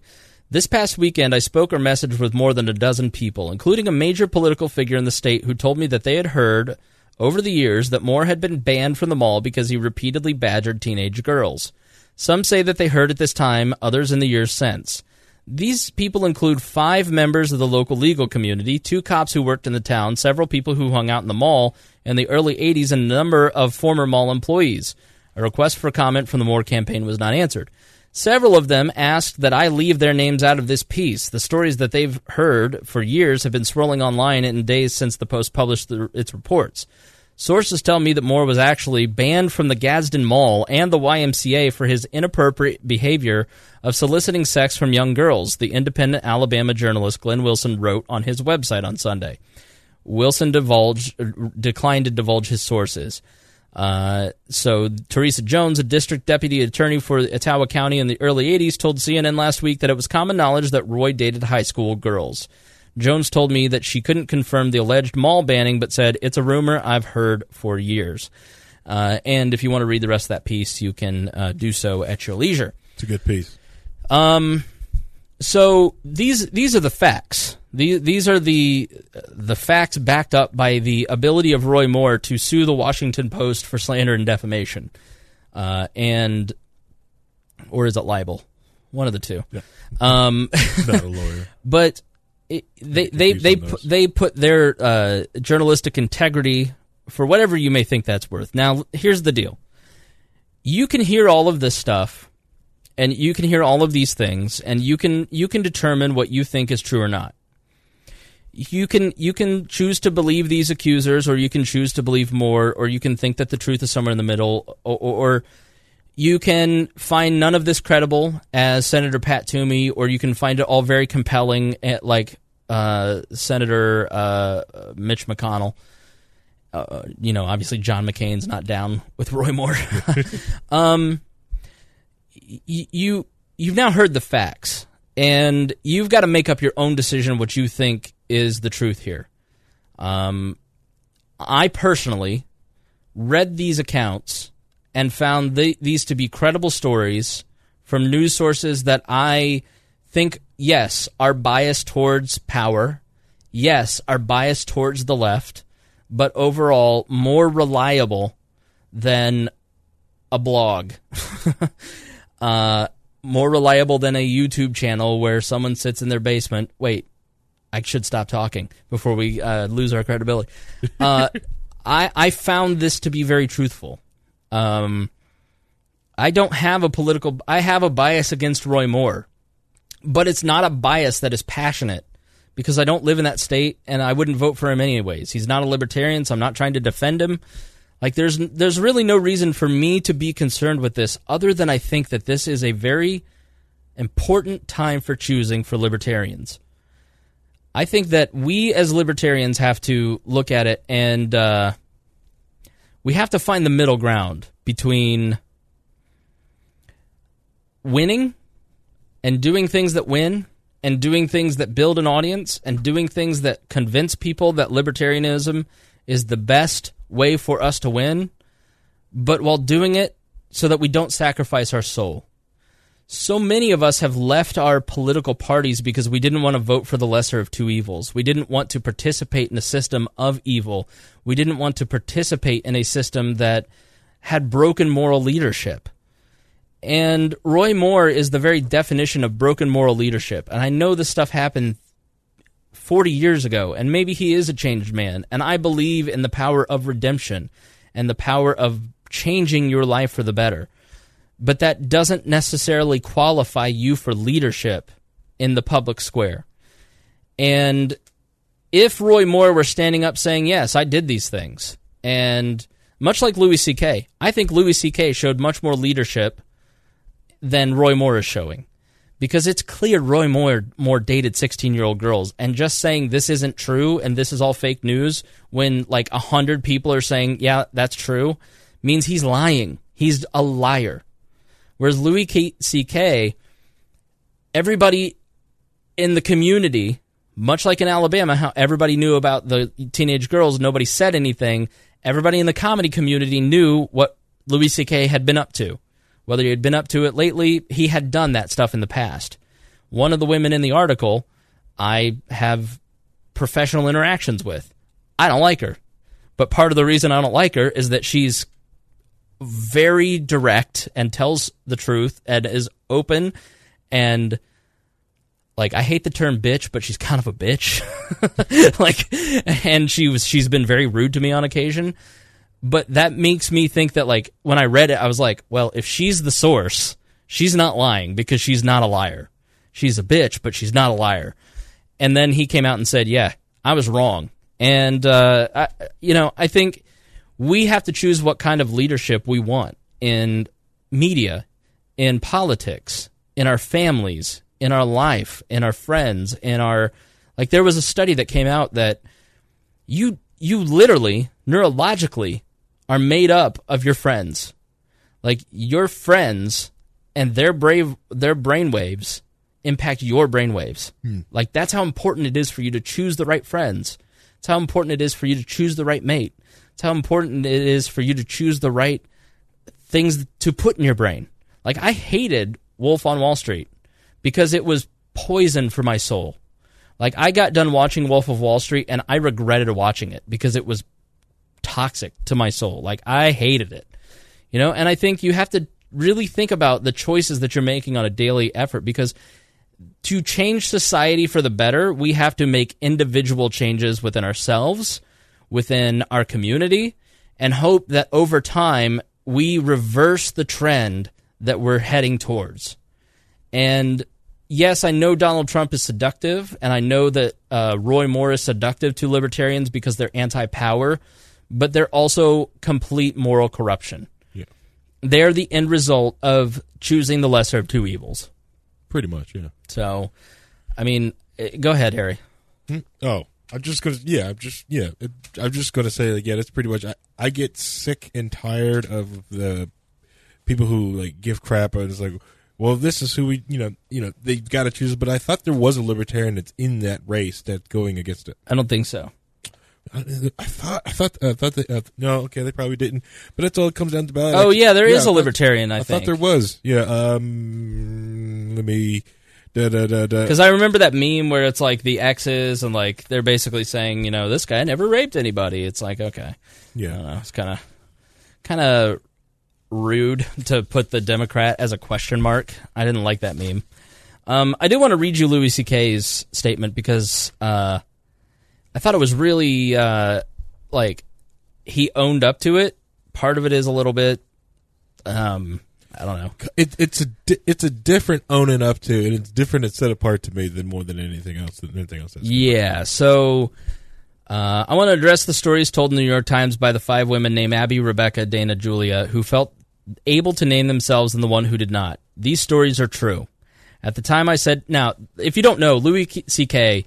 basically would ask women if he could beat off in front of them, and uh, the the comedy troupe that said, uh, n- n- like no, he just went ahead and got naked and did it anyways. and he kept trying to beat off in front of women and like on the phone beating off with them and like uh, just really weird, bizarre behavior. Like he wasn't hurting anybody, but also I think he kind of admits that he was. And I think you'll hear like the the the argument that I hear from anarchists and libertarians is like, well, there wasn't physical assault.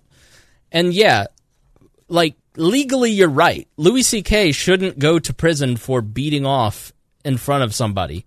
You know, he didn't kidnap them. They had the the ability and the choice to get up and leave, but he didn't do the right moral thing. And so often libertarians are so quick to argue like what is the what is the legal aspect here that they end up looking like uh, libertines instead of libertarians. Yeah. You know, like, oh, well, how if I paid for the 14 year old girl and she consents to it, then I guess in, in Capistan it's fine. Like, no, it's not. Because she doesn't have, she's 14, you anarchist jerk. But I paid for it. Harry's joking.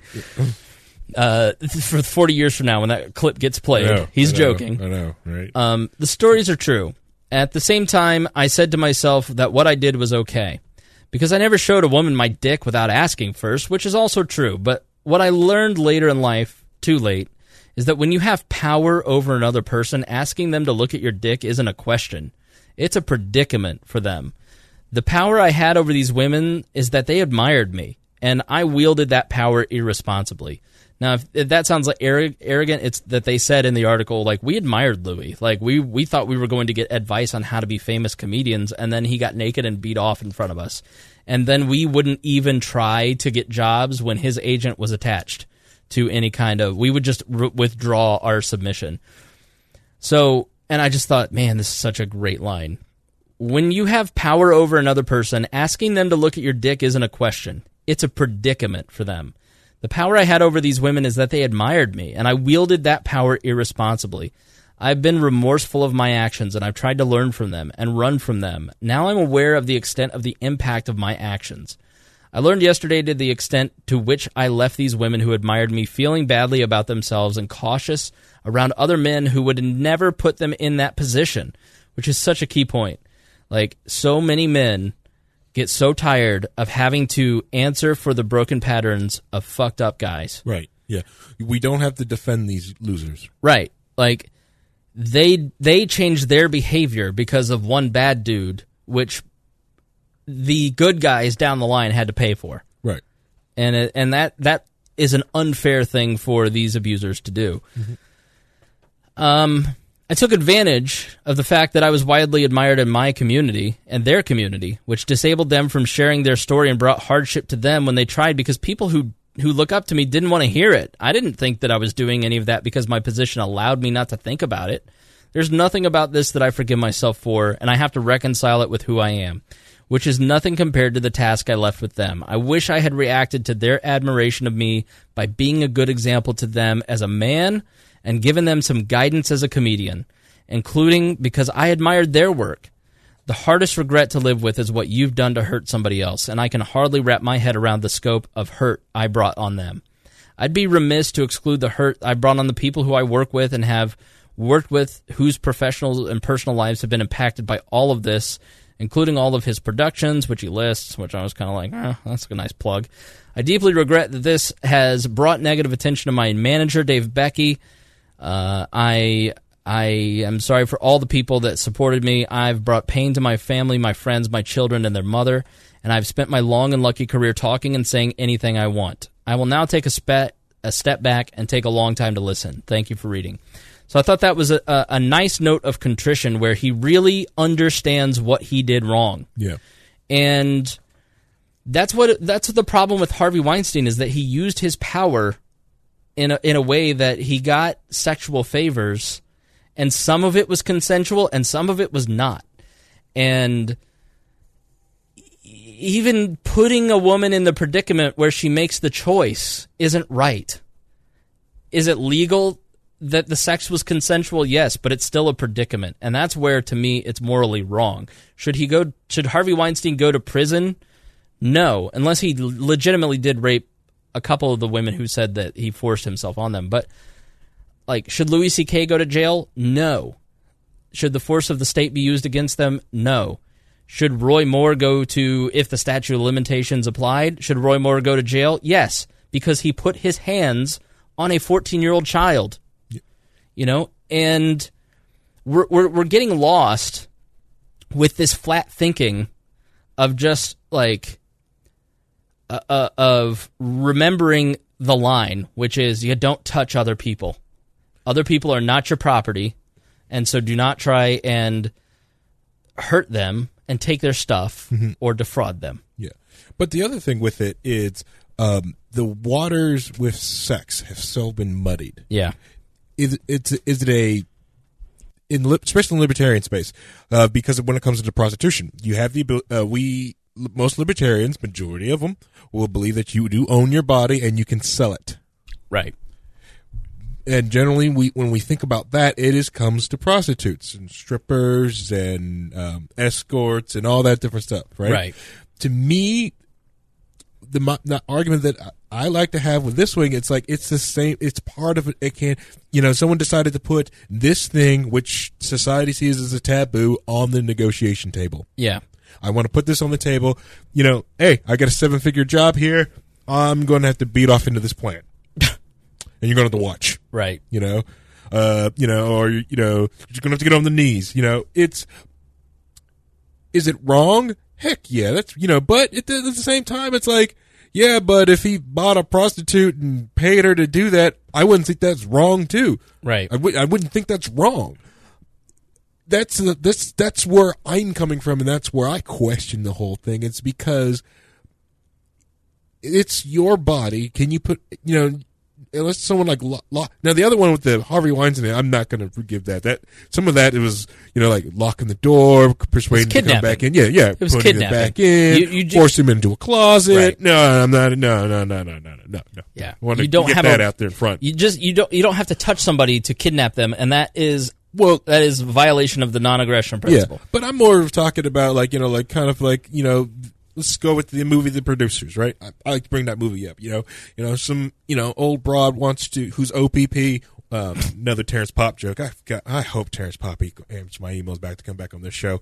To come on this show, I want Terrence Popp on the show so bad. Um, the uh, OPP is old, poor, and powerless. Uh, going after some of these OPP broads, not hit, uh, you know, pound and smashing them, getting the cash to run films, right? Mm-hmm. You know, he's technically get, you know, he's basically prostituting himself out, you know, but using sex as part of the deal to get money for these different things. Right. You know, it's putting that on the table. Most people see that as a taboo. That should not go on the negotiating table. But hey, you know, we believe that you own your own body. You can put anything on your table as long as you're not enslaving yourselves Yeah. you know so that's where i feel that's where i start questioning that mm-hmm. that's that's where my questioning starts I do. I stop the moment when it does become kidnapping and forcing. That's where I stop.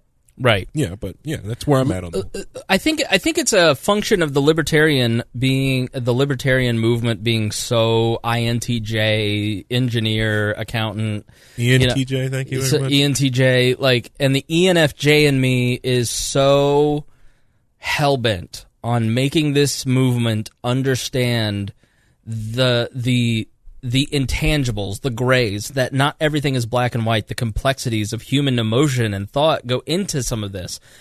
You you it, it not not only that yes, there are laws and laws are it's not good enough to just repeal laws and have these anarchist minarchist discussions about what laws we will accept and how those laws will be ordered we are missing a whole other part of the discussion, which is that you have to be good moral agents to have a libertarian society. Yeah. And I'm not going to be try and be a preacher.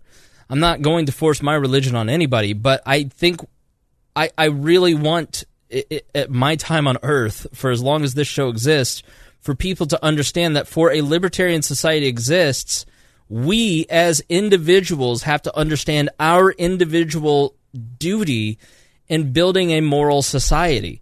And you cannot legislate morality. You can only make individual choices. Mm-hmm. And the libertarian movement has gone so far away from the idea of individuality and the responsibilities that go along with that, and so far into crafting the policy of a libertarian future that they've forgotten that our people as a society are not prepared for it morally. And you don't have to be a religious person to have good morals. I know a lot of atheists who are really good people. A lot of times they are more moral people than Christians, aka Roy Moore. Like but Yeah. it comes down to how you treat individuals, the individual interpersonal communications and and ways that we treat people on a one-on-one basis those extend beyond us into the spontaneous order of society and if we're ever going to have a libertarian future we have to start making good choices Yeah. and good choices include not even remotely touching support for a man like Roy Moore. And I don't know how we as a society feel like it's like how did pedophilia, how did child molestation, not pedophilia, how did child molestation become the new third rail of American politics? Like how did we let ourselves get there? And it's because we've stopped taking responsibility for ourselves and our actions and our family and our community, and we've started assigning it to the government, the blacks, the whites, the SJWs, the Jews, the the Nazis. We have a we even even people who believe in the libertarianism are assigning their responsibility. Well, I'd just be a libertarian if it weren't for the government. No, you are a libertarian. Start living like it, and that includes treating people with respect. Yeah. So it, it, it's it, it just it's. I think the reason I'm so amped up about this Roy Moore situation is that it has so many troubling signs in it that we as a society that during Bill Clinton's time you had Juanita Broaddrick and Tawana not was it not Tawana Brawley but you had than the list. You, you, you, you had the list of the Clinton accusers. And the religious right coming out of the 80s set the Republican Party up to be the, the moral center. And that was the new home of morality for for anybody who was a, a, a moral a, a Christian conservative. You existed in the Republican Party. You you the moral center was there, and you know now we're at a point where it's it's well if they do it we can do it too like to me that's such a a, a Yeah. the the I forget what Ben Shapiro calls it but but the what you know it's like a really quick easy term but like that grade school logic of they did it so we can do it too Yeah. like the Republican Party, I'm sorry, you guys have a a soul problem now. Like you are no longer the moral center of of this country as a as a political party. And I'm glad because I'm tired of pol- politicians trying to be moral. They're oh, not. Oh, yeah, they're yeah. they're th- professional thieves. Yeah. Like the y- you are you are for the price of political victory going to put somebody who bel is defending his actions in touching a 14 year old by not owning up to it when it's clear he did it. Yeah. I mean, I don't know if Yeah. you if you felt like it was a clear cut case or not. Uh, I don't know. I, I didn't ask you. Like after hearing the whole story and all these details, like where do you come down on the Roy Moore thing? Or if you can answer that after you were going to make the point that you're about to make about the moral center. with uh, Roy Moore, to me, it's um, there's a lot of smoke to that, and it really looked like he has to look that. It would. I'm sorry, like this. There's something to there. There's something that needs to be investigated, and and just was like, well, that's 40 years ago. He could have changed. We don't know that. There Yeah. could be, you know, like 20 somethings, you know, 20 years ago, there just could be a high schooler that comes come out with a story and I- other things, or you know, who knows? He could have flipped then, and we started realizing re- there could be a reason why it stops in '79 because you know he started dropping bodies in the '80s. We don't know that either. Yeah. Now that's speculation. Speculating. Now, listen, Speculation, I, allegedly. I don't. But I, the- I, I, but I, the other thing. Oh, sorry. Uh, I've I've worked in media, politics, racing. I've spent my entire career around rich, powerful men, mm-hmm. and uh, I don't I don't try to pull the expert expert card too often. Yeah. But like when it comes to knowing what is and what is not real, when it comes to rich, powerful men behaving badly, I know better than most people that are commenting on my Facebook feed, and like th- this is a case of a rich, powerful man behaving badly. And I've met Subway Jared like four times. Like, Subway Jared was like one of the nicest guys I've ever met. You would never suspect that that dude had a hard drive full of child porn or that he was going off to wherever to, you know, touch kids. Like, you don't, you don't know what's on this guy's hard drive right now. Like, and, and it just shows a, uh, a moral corruption at an age when, like, listen, I I wouldn't say I've been a scumbag, but I've not always been a good person. But I'm always trying to progress towards being a better person, and that really started when I hit 30.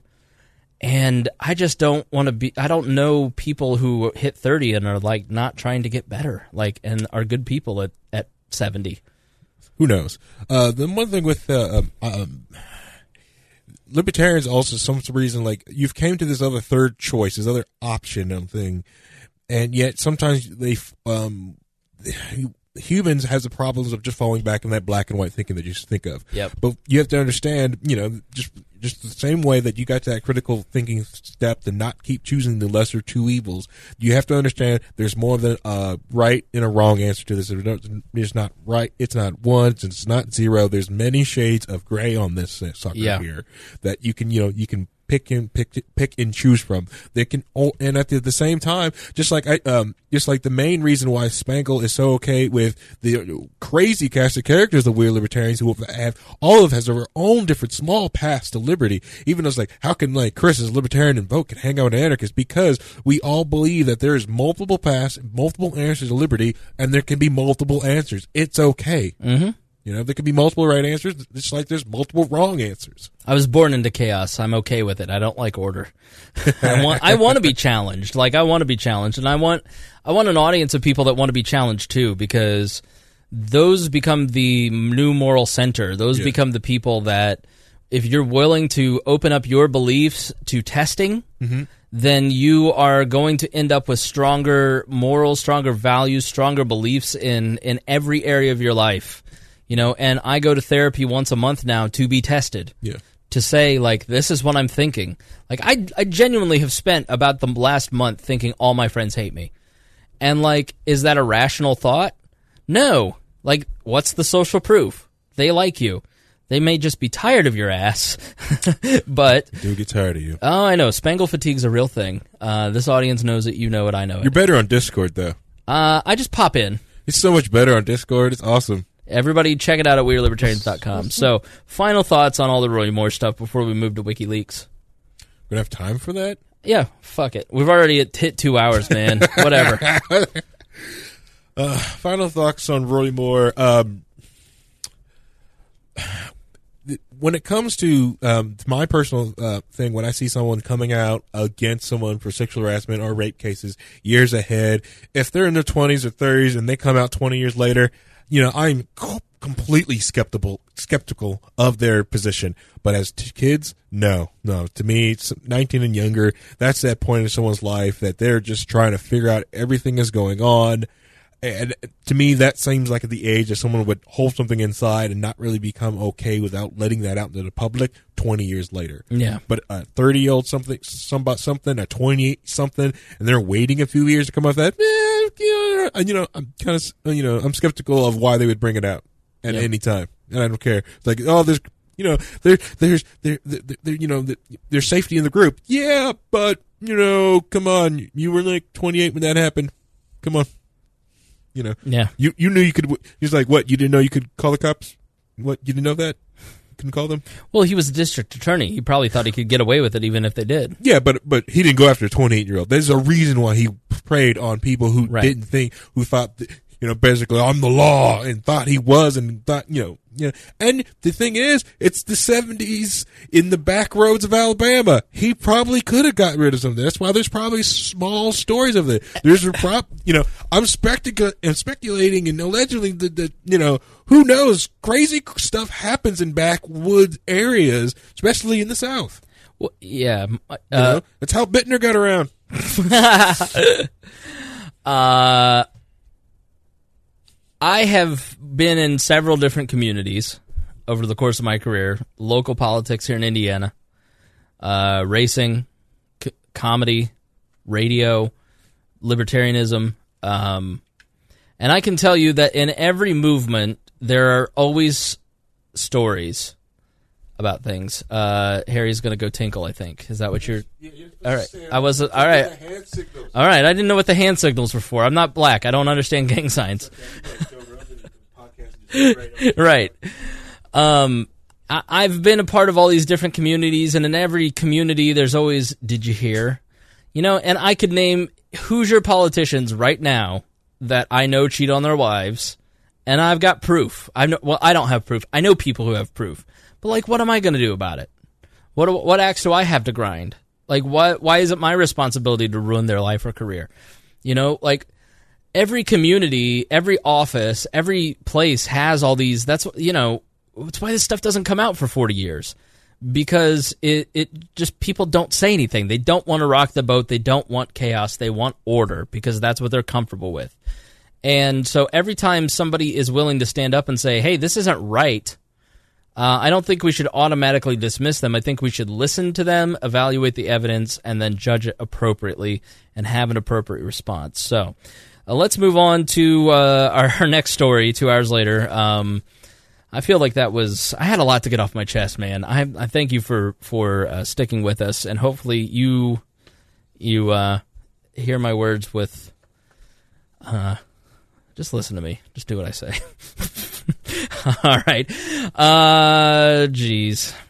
WikiLeaks and Donald Trump Jr. So this broke on the Atlantic last night, and uh, Wolf Blitzer's little pink nipples couldn't have been harder as it was coming through. He was screaming in his monotone voice, and we now have new evidence of a link between Russia and WikiLeaks. And uh, again, as all of these stories, like I, I remember, I, I heard it on CNN. I watched it. I watched an hour of CNN last night, and I just remember thinking, man, Donald Trump Jr. and Donald Trump are hosed. And then I read the story today, and I they aren't hosed. like, and you, it's just amazing how this it really, uh, it really is amazing how if you don't watch CNN and you read the articles, you get the news. Um, all right, so oh, Rick Irvine has a great "Little Pink Houses" by Milton. I should write "Little Pink Nipples" about Wolf Blitzer and do a song parody. Anybody has any musical talent, help. So, uh, Mr. Joe. November 13th, The Atlantic, a uh, a publication I really like, and they've got a writer named Conor Friedersdorf who's very libertarian leaning, uh, who's an amazing writer. I love Conor Conor's writing. The Atlantic is worth a click every day to check out and see what they're doing. Uh, as with anything, you know, establishment leaning, left leaning, um, but it, it stuff that makes you think. It's not like Salon.com, so definitely worth the look. Um, the Secret Correspondent Between Donald Trump Jr. and WikiLeaks uh, by Julia Ioffe. Just before the stroke of midnight on September 20th, 2016, at the height of the last year's presidential elections, the WikiLeaks Twitter account sent a private DM to Donald Trump Jr., the Republican nominee's oldest son and campaign surrogate. Now, there's a question here that never gets answered in the story. They never say where they got this information from. They never tell you how what the source of the information is. Now, obviously, Julian Assange says that this stuff did happen, uh, and I think Donald Trump Jr. did as well. But um, it, it it is interesting that there's this information. What I think happened, and they kind of allude to it in the story, is that somebody at one of the intelligence committees or like Donald Trump Jr. submitted his Twitter to be uh, you know cataloged for one of these investigative committees and it was leaked from one of those committees. So this is this is a political hit job. Yeah. Boys and girls. This is a political hit job by somebody in the Democratic side of one of these committees getting looking for finding and releasing some damning evidence. So this is what a hit job looks like. Um, and it's all about the headline. It is the secret correspondence between Donald Trump Jr. and WikiLeaks, which is tied to Russia. You know, and there's not a lot of smoke here, but let's get into it. A PAC run anti uh, WikiLeaks wrote to Donald Trump Jr. A PAC run anti Trump site PutinTrump.org is about to launch. The PAC is a recycled pro Iraq war PAC. We guessed the password. It is Putin Trump. All lowercase, Harry. All one word. Putin Trump. Hmm. That's the password. Convenient. See about for who is behind it. Any comments? And they asked Donald Trump Jr. for comments. 12 hours later, he responds, Off the record, I don't know who that is, but I'll ask around. Thanks. Now, Harry, if I send you, if you're, if you're, uh, it's 20 years from now and you're the biggest thing in uh, tech and gaming reporting on, Okay. on the Wall Network, and you have uh, 2 million Twitter followers, if tw- Twitter makes it past the next year. uh, and I send you a note with some juicy information, and you uh, let's let's switch it. Uh, I you send me some juicy information, and you get excited about it, and then I reply off the record. I don't know who that is, but I'll ask around. Thanks. How do you take that? Suspicious. He blew me off. yeah, he blew me off. He blew me off. Wonder what else he knows. Right. Either you know something or know this is bad, or he's just you know being a dick. Right. Uh, the messages obtained by The Atlantic were also turned over by Trump Jr.'s lawyers to congressional investigators. They are part of a long and largely one sided correspondence between WikiLeaks and the president's son that continued until at least July 2017. Um, and then, let's see here. So they make a bunch of increasingly bold requests. um, let's see. Uh, the Trump's lawyer said they turned it over. Um, the messages were turned over to Congress, uh, part of the ongoing investigations. Uh, though Trump gen- mostly ignored the frequent messages from WikiLeaks, he at times appears to have acted on its requests. When WikiLeaks first reached out to Trump Jr.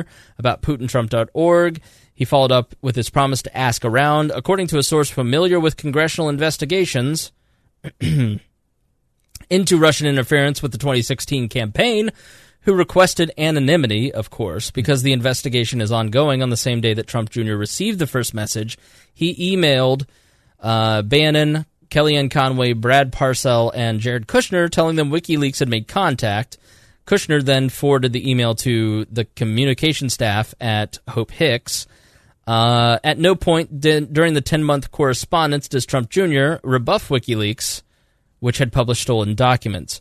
So the left and the Atlantic are like, well, they had published stolen documents, and Donald Trump Jr. didn't yell at them.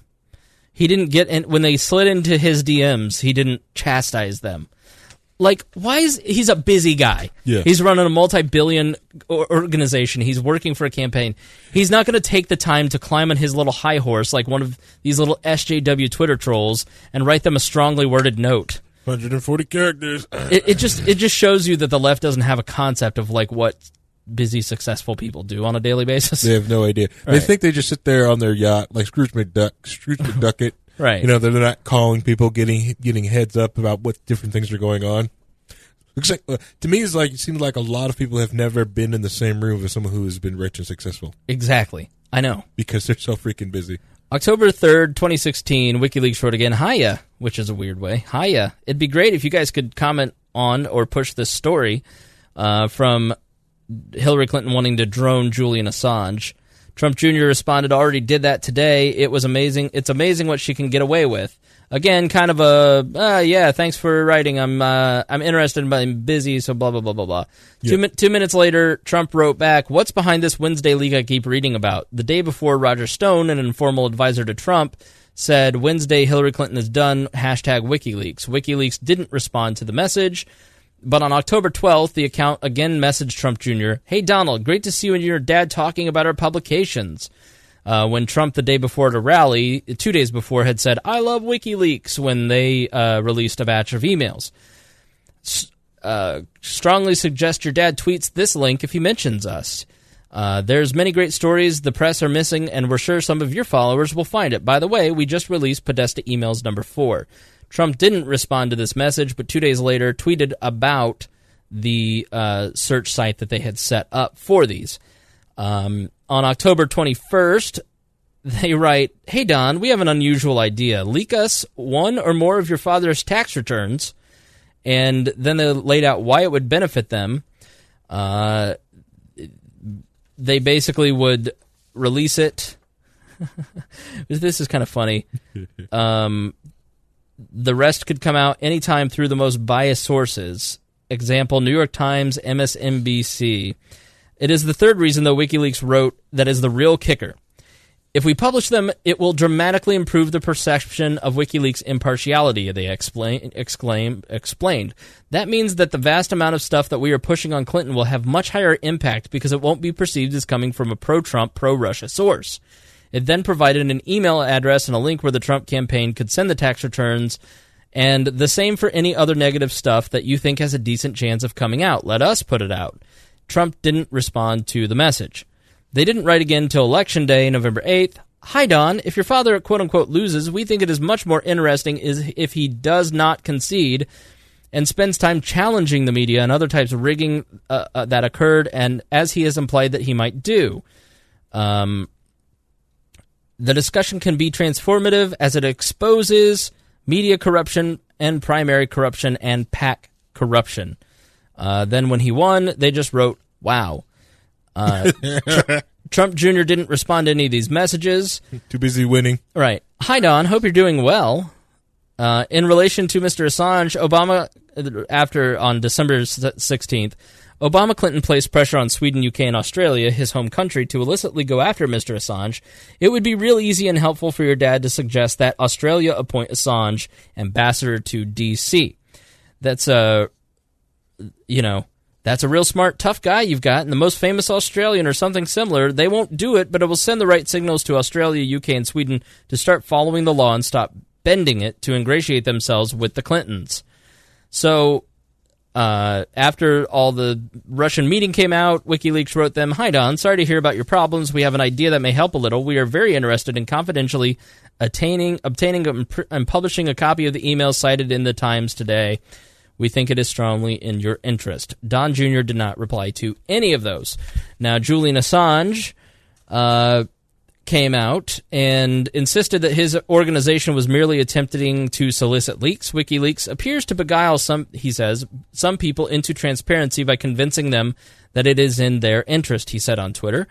Uh, it was intended to generate a transformative discussion on the corrupt media, PACs, and primary corruption if they could get him to deny that Clinton won the election. Yep. So now listen. Which John Jr. is probably like this is not the first his first rodeo. Someone trying to pump him for information. Exactly. The dude is a walking cash register to most of the world and Yeah. most of the people in his world. His entire life, he Yes. was walking cash register. And so here's what you have. You have a journal a, a, a group of journalists, I'm going to call WikiLeaks journalists, uh, doing exactly what journalists do. hackers, I call them hackers. They're heroes. Well, in the way that they publish the information, they definitely sort it and distribute it in the way that a journalist would. Yeah, Um, so there's the but ha- they're heroes most of the time, so they're hackers. exactly. All right, not not crackers. No, not crackers. Right. Crackers are malicious. So what what you do if you are a media outlet, if you are a digital media outlet, if you're a traditional newspaper, you work your sources, you reach out to a bunch of different sources, you send them things that might be of interest to them because you're trying to get your stuff on their radar so they can share it so you can build and generate interest. The Indianapolis Star does this. I do this. Your local talk radio station does this. We Mm-hmm. all reach out to influencers within a space. We send them a link and we say, "Hey, I did this thing. I would I think you might be interested in this." This is basic PR tactics that the Atlantic turns into some sort of nefarious tie. Donald Trump Jr. is a busy man who didn't reply at one point ask them, "Hey, what's this thing that Roger Stone's talking about?"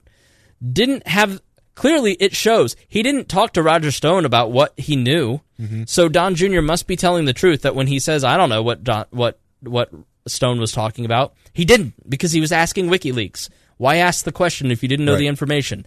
So Right. again, we have these people reaching out to the Trump campaign and the Trump campaign largely ignoring them. And this is the pattern with the Trump campaign. Again, it goes back to patterns. You have to look at the patterns of things. The Russians keep trying to infiltrate the campaign. They get nowhere with the campaign. WikiLeaks tries to get sources and information and leaks. They get nowhere. What you are seeing is not corruption on the Republican presidential campaign side. What you are seeing is how campaigns and media and journalism really work. And so if you're bothered by any of it, know that this is how it works at the highest levels of politics.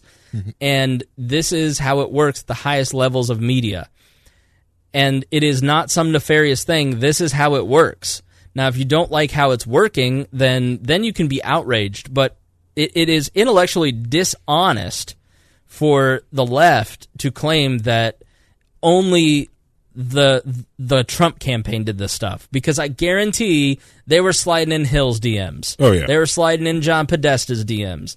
They were sliding in everybody's DMs because that's what WikiLeaks apparently does to try and generate interest. Well, yeah, that's how you you know you get things from people. You think uh, it's too hard to try to hack into every you know like freaking server and pull information out. It's a lot easier just to ask for it. A lot of the time, hey, if you ask nice enough or give enough stuff, most people will you know like want to know what else you know and give information back. It's part of social engineering. People, Yep. you know, it's a it's a brilliant tactic. the the one of the investigative reporters from the local ABC affiliate, uh, Channel Six, she would email me once a month. Hmm. Hey, you got any stories? I never had. I the one few times I had stories, she she didn't really follow up on it, but she did reach out once a month and say, "Hey, anything going on that I should look into?" You know, and hmm. when I had stuff, I'd pass it on to her. Mm-hmm. And I have to assume that she was not contacting just the Libertarian Party of Indiana executive director. Nope. She probably was contacting three or four hundred people. Yeah, In the a- same way. That's a bot waiting for something to hit back. Right. So Sweet, some hit back. Someone's got something. Someone's got something. you know, it, it, yeah, and it, it just pains me again. And, and then they just like, well, so what? What is WikiLeaks? It's just an organization about somebody who's, you know, it, that's that, that publishes, you know, stolen documents. Yeah. it's no one's friend. Right. No government's friend. They screwed. They've already screwed up the United States government. They've screwed over the, the you know, every government they can get a piece of their document, they will publish it. right. So it's not like it's you know it's oh it's Russia or Russia's working through WikiLeaks. Nah, that's you know come on, come on, it's crap. Do do we like WikiLeaks, Harry? What do what what what is your opinion of WikiLeaks? I think it's it's a different. It's different. It's different. It's not the same thing anymore. Um. Explain that. Uh. Um. Oh man. All right. Um. I just feel that a lot of the time that now this is just a feeling, just a hunch. Um. I really got a. I had a feeling about this, and I got a really bad feeling about it too when I was listening to another podcast and this and this um. Brian Sovryn Sovryn Tech podcast, and he kind of like confirmed my own bias when he was talking about this too. Yeah. I'm like, a crap, you know, like Sovryn Tech. yeah, Sovryn Tech. I love his podcast. It's one of the main tech podcasts I listen to every week. But it's I was listening to it and it was confirming my confirming my bias on the aspect that I think that there's like maybe a government agent inside you know WikiLeaks or the or the or some government or some state actor you know has control of them and they basically use it to release different things out to the public. Hmm. To release things that they want to get rid of, and they don't want to do it through any other official channels. American, Russian, State, French. state, it doesn't matter. They're all the same thing. Okay, so you're saying the, the the deep state of the international order, Yeah, the Rothschilds. yeah, to release things or just uh, like to me, Do you think David Rockefeller has control of the Twitter account? Is that what you're saying? I don't think he controls the think he's dead now, but yeah, but uh, the main thing what I see is that it's almost like a, I don't know. This is my own feelings. Like it's almost like kind of like Cohen. uh, You put your hat, your your tinfoil hats on now. 3D glasses, please. Uh, this COINTELPRO with it is that they mostly use it to try to help ramp up the cyber war. So, like because like the NSA has lost control of so many different hacking tools. wasn't there a huge leak at the NSA this It's- past week that didn't get any coverage? past week, past years, the last two, three years, they've lost so many different hacking tools. Like I like if you like my laptop, I particularly got this laptop because it doesn't have a webcam in it, you know, and um, I'm getting ready to open up this weekend, and I'm gonna just like freak. Uh, I've got to be the second Lenovo T400 I have that I've removed the speakers on. Hmm. It's because you, you can use the speakers to turn. You, you can if you okay. This is weird. You, uh, you can t- turn someone's speakers into a microphone. Harry's tech tip for the week. Yeah. You, so How do now, you- now how- that's getting paranoid. That's No, no, paranoid. I and that remember that- specific machine that I'm using it for. So nerdy Chris Spangle didn't play with computers; he played with audio equipment as a kid, and so like I would I would have like in my room like I'd take my little tiny you know 20 inch RCA TV with the RCA outputs. And I would I would put those into like ten stereos. Yeah. See how like loud I could get my TV. Like uh-huh. because I was I had like I would wire things together or whatever, and I figured out how to turn headphones into a microphone. And oh. you you can turn headphones into a microphone if you mm-hmm. need to. Mm-hmm. So it makes total sense. yeah, and there's an NSA hacking tool that does that. It turns speakers into microphones. So hmm. it's like, oh, there's no mic hook. And so like, so what? You've got speakers on that thing, right? Well, crap baskets. You know. well, crap baskets. I will put a link to Sovryn Tech on WeAreLibertarians.com. It's a cool show. It's more So- left leaning than than this is. It's S. Uh, uh, uh, we can just tell people. S O V Y R N Tech. You can find them on SoundCloud. It's S O V Y R N. Tech. Yeah, N. All one word, right? Sovryn Tech. Yeah. All right, because you slurred all that stuff, so I want to make sure we get yeah. it. Sorry. That's all right. Yeah. It's yeah. It's it's what's it's one of uh, it. I, like the podcast. It's it's pretty cool. But uh, the uh, it's it's one of the tech podcasts I listen to. Yeah, and it's the main reason I don't have a tech podcast because he says the things I want to say, so I don't have to do it. Cool. It's easier for me. That's why. That's why I do this because nobody else says what I want to say. Yep. nobody. Nobody seems to understand me either. So I don't know if I'm just insane or if uh, I'm a genius. But uh, Christy, even 50 50 50. if even Christy Avery, Christy Avery in the group chat says, "I think they're never going to stop." LOL. Never going to stop. yeah. So I Can't stop. Won't stop. we're at two and two hours and twenty minutes, which Oh, wow. is uh, long past the hour goal we set for the Tuesday shows. But and that's why we can't do radio. oh no, Be- because this was really important, and there was a lot to say here. And uh, I couldn't imagine trying to do this with like a oh now for a commercial break. uh, dude, I, I know, yeah, and we have to sit here. You, like, imagine giving, getting amped up, getting into the flow of your comment, and then you've got to stop halfway through it. Yeah. Like, literally, you have 30 seconds. So I, I've been talking to people. I've been having people kind of critique the show, and like, I'm always trying to improve what I do. And I think part of my problem is that I never let there be silence. So, like, I've been watching a lot of Joe Rogan, and uh, Joe just kind of lets, he has a conversation with people. And, you know, he kind of talks like this, and then he, like, stops. And then he waits for them to answer.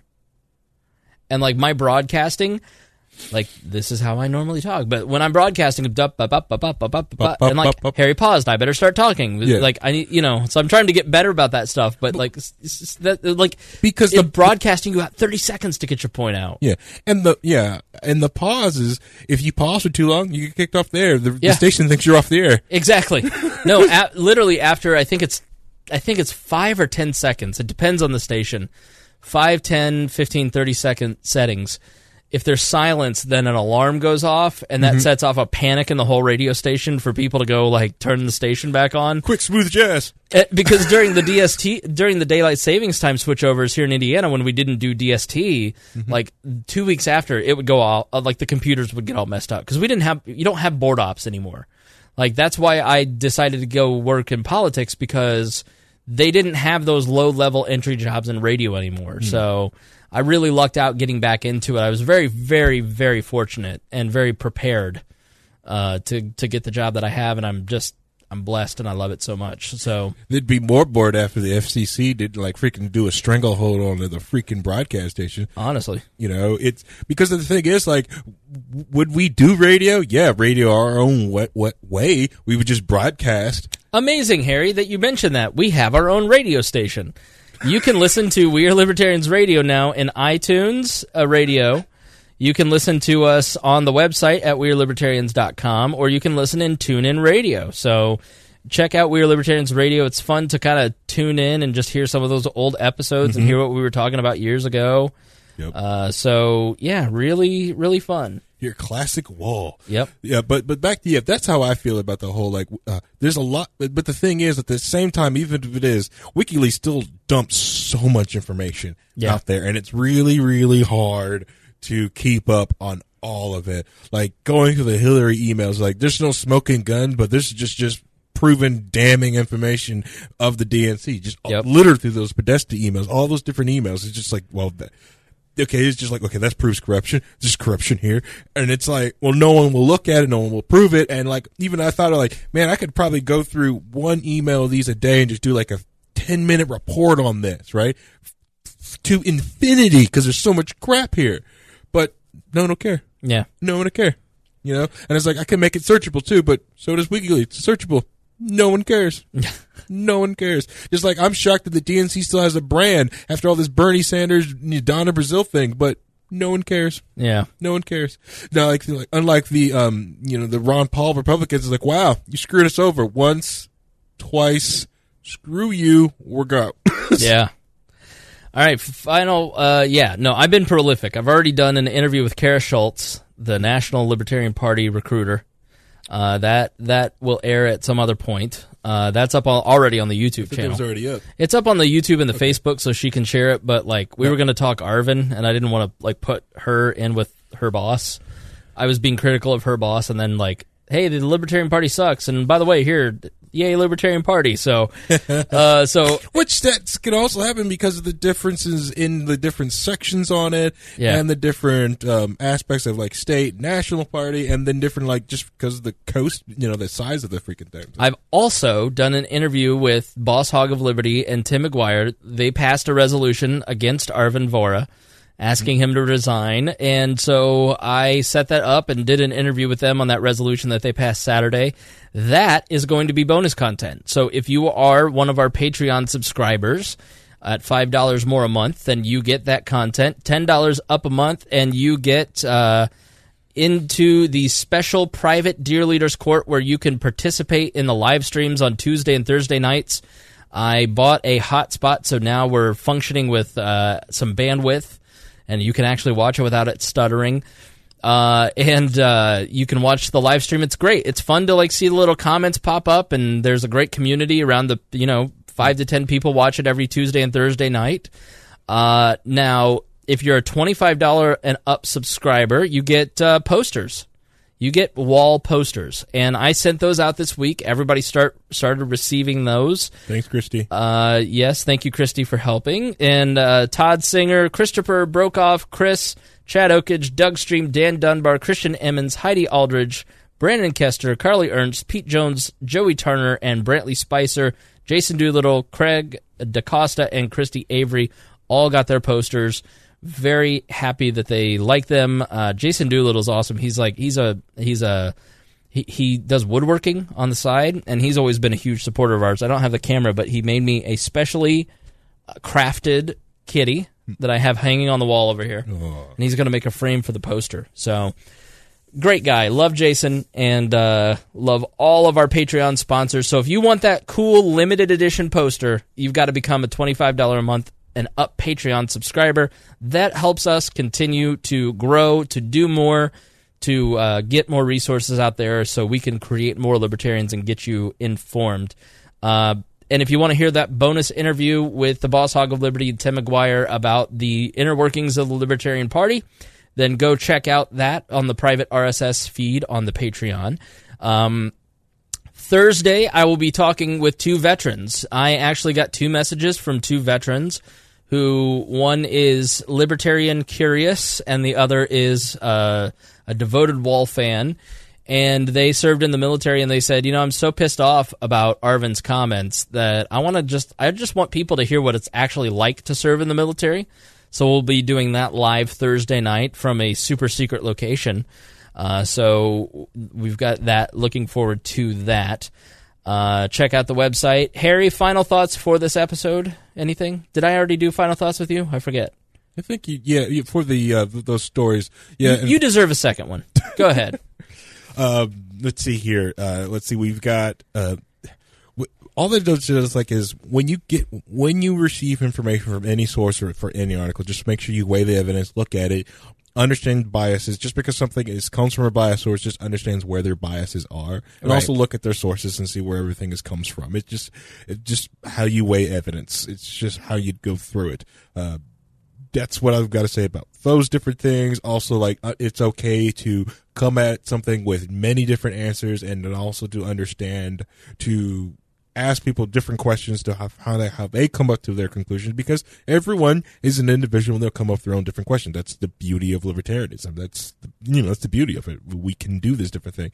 Um, the other thing, um, let's see, um, I'm going to um, pimp out the um, Discord again. So, uh, Discord, we have a lot more fun over on the Discord. Uh-huh. uh, uh, just be careful. Uh, you know, I have started, like I said, I put everyone into the starter zone, which is There's the a safe lo- zone. there's a lot of Asian cartoons that I don't understand there, Uh, yeah, there's some of that. Um, there's some ponies, uh, which I'm not against. Uh, then we've got a. No, we just started uh, a South Park channel from. Uh, um, I got Harry's duper, uh, super duper fan. What's up, Larry? Uh, we they, started the. Um, we started our. Uh, still started the South Park channel. There's a wall. There's ESPN Ocho for our wall sports until you know we get if someone wants to do take a ball and run with that. That's there's people there that wants that in that Discord. I'm a. I'm a DMZ guy. I, I like to hang out there with Dennis and and a demo whatever. I don't know who that one is. Uh, no names, man. No names. I don't know who It's any of the people I'm conversing with are. It's it's all username. It's the best part about it. It's like you could get on with a username. You don't want to know who you are. I don't care either. Just come in and just talk, talk Yeah. freely. I'm not, I'm not going to dox you. I, I, I, I log in there and I'm like, all right, Asian cartoon, Asian cartoon, ooh, a booby, Asian cartoon, Asian cartoon, uh, screech, screech, Asian cartoon, another booby, screech, screech. yeah, it's then- funny. Yeah, and yeah, and we still hang out on Friday nights. We sit around and game and drink and uh, um, shit posted live. Uh, we uh, usually when usually after I want to say like two a.m. Eastern Standard Time, which is uh, which was just two a.m. across the board. Anyways, so when it's two a.m. Eastern Standard Time, you know when everyone's like either tired of the game or drunk enough, we kind of just start shit posting with each other. Yeah. You know, which is kind of like. I, I'm a very afraid like some something's going to happen and we're all going to be in that chat room together and we're all just going to attack something one time. It's going to happen. I don't know when. Leroy Jenkins. And some page is just going to go like, "What is going on? God damn it, are these- memes coming from?"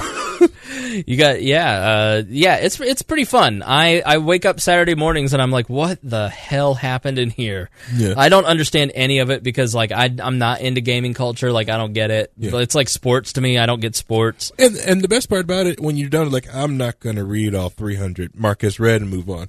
Just Yeah. Marcus read and move on. Like, sh- not reading any of that. I, I do I do a little scanning. Uh, all right.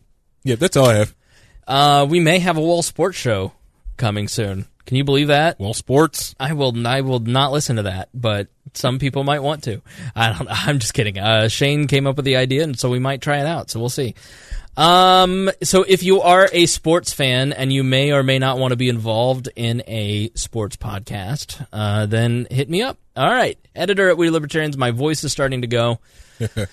Uh yes. Well, especially with um, um, politics and sports, keeps crossing back and forth. That'd Yeah. be nice to kick those stories down there. Like Exactly. The, um, uh, Trump, um, saved at a UCO basketball player. Yeah.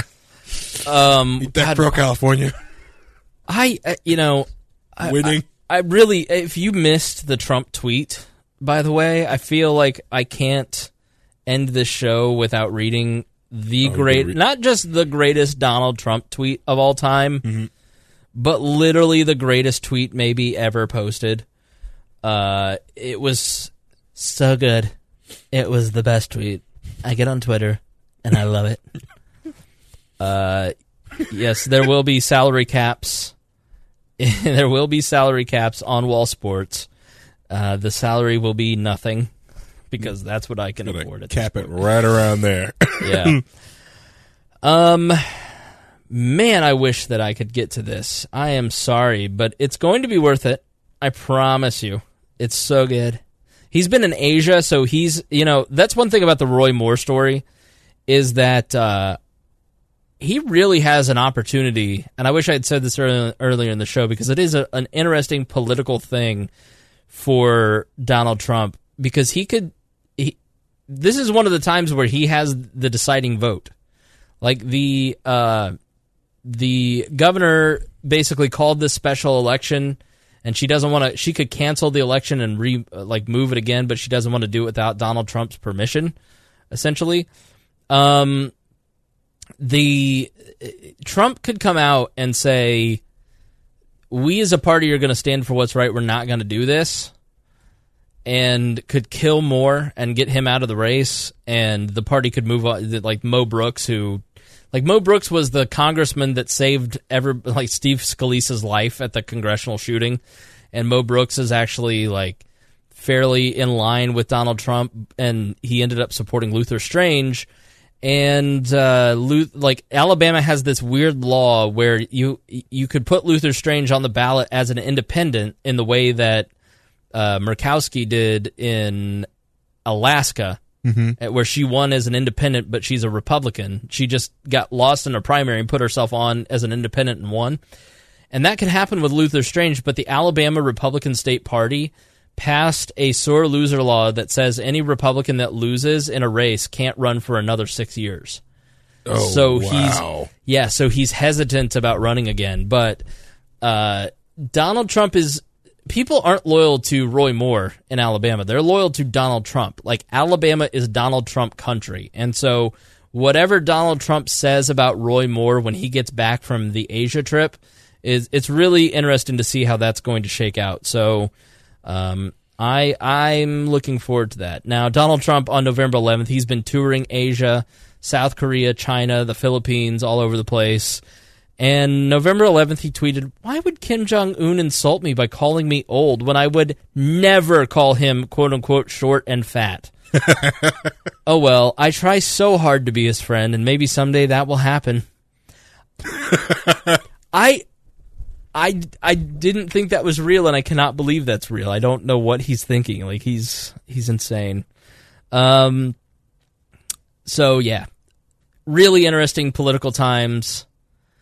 Uh, thank God Hillary Clinton didn't win. like we'd have gun confiscation right now because of the Texas shootings, and Donald Trump just makes it so fun and funny. All right, thank you. Listen, guys every single action in your day is a choice to be good or bad.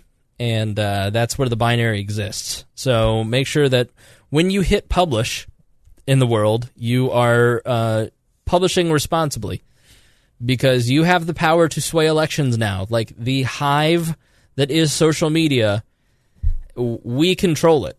And uh, you have the power to destroy lives and careers. You have the power to embolden child molesters. You have the power to promote things that you love, destroy things that you hate, destroy things that you love.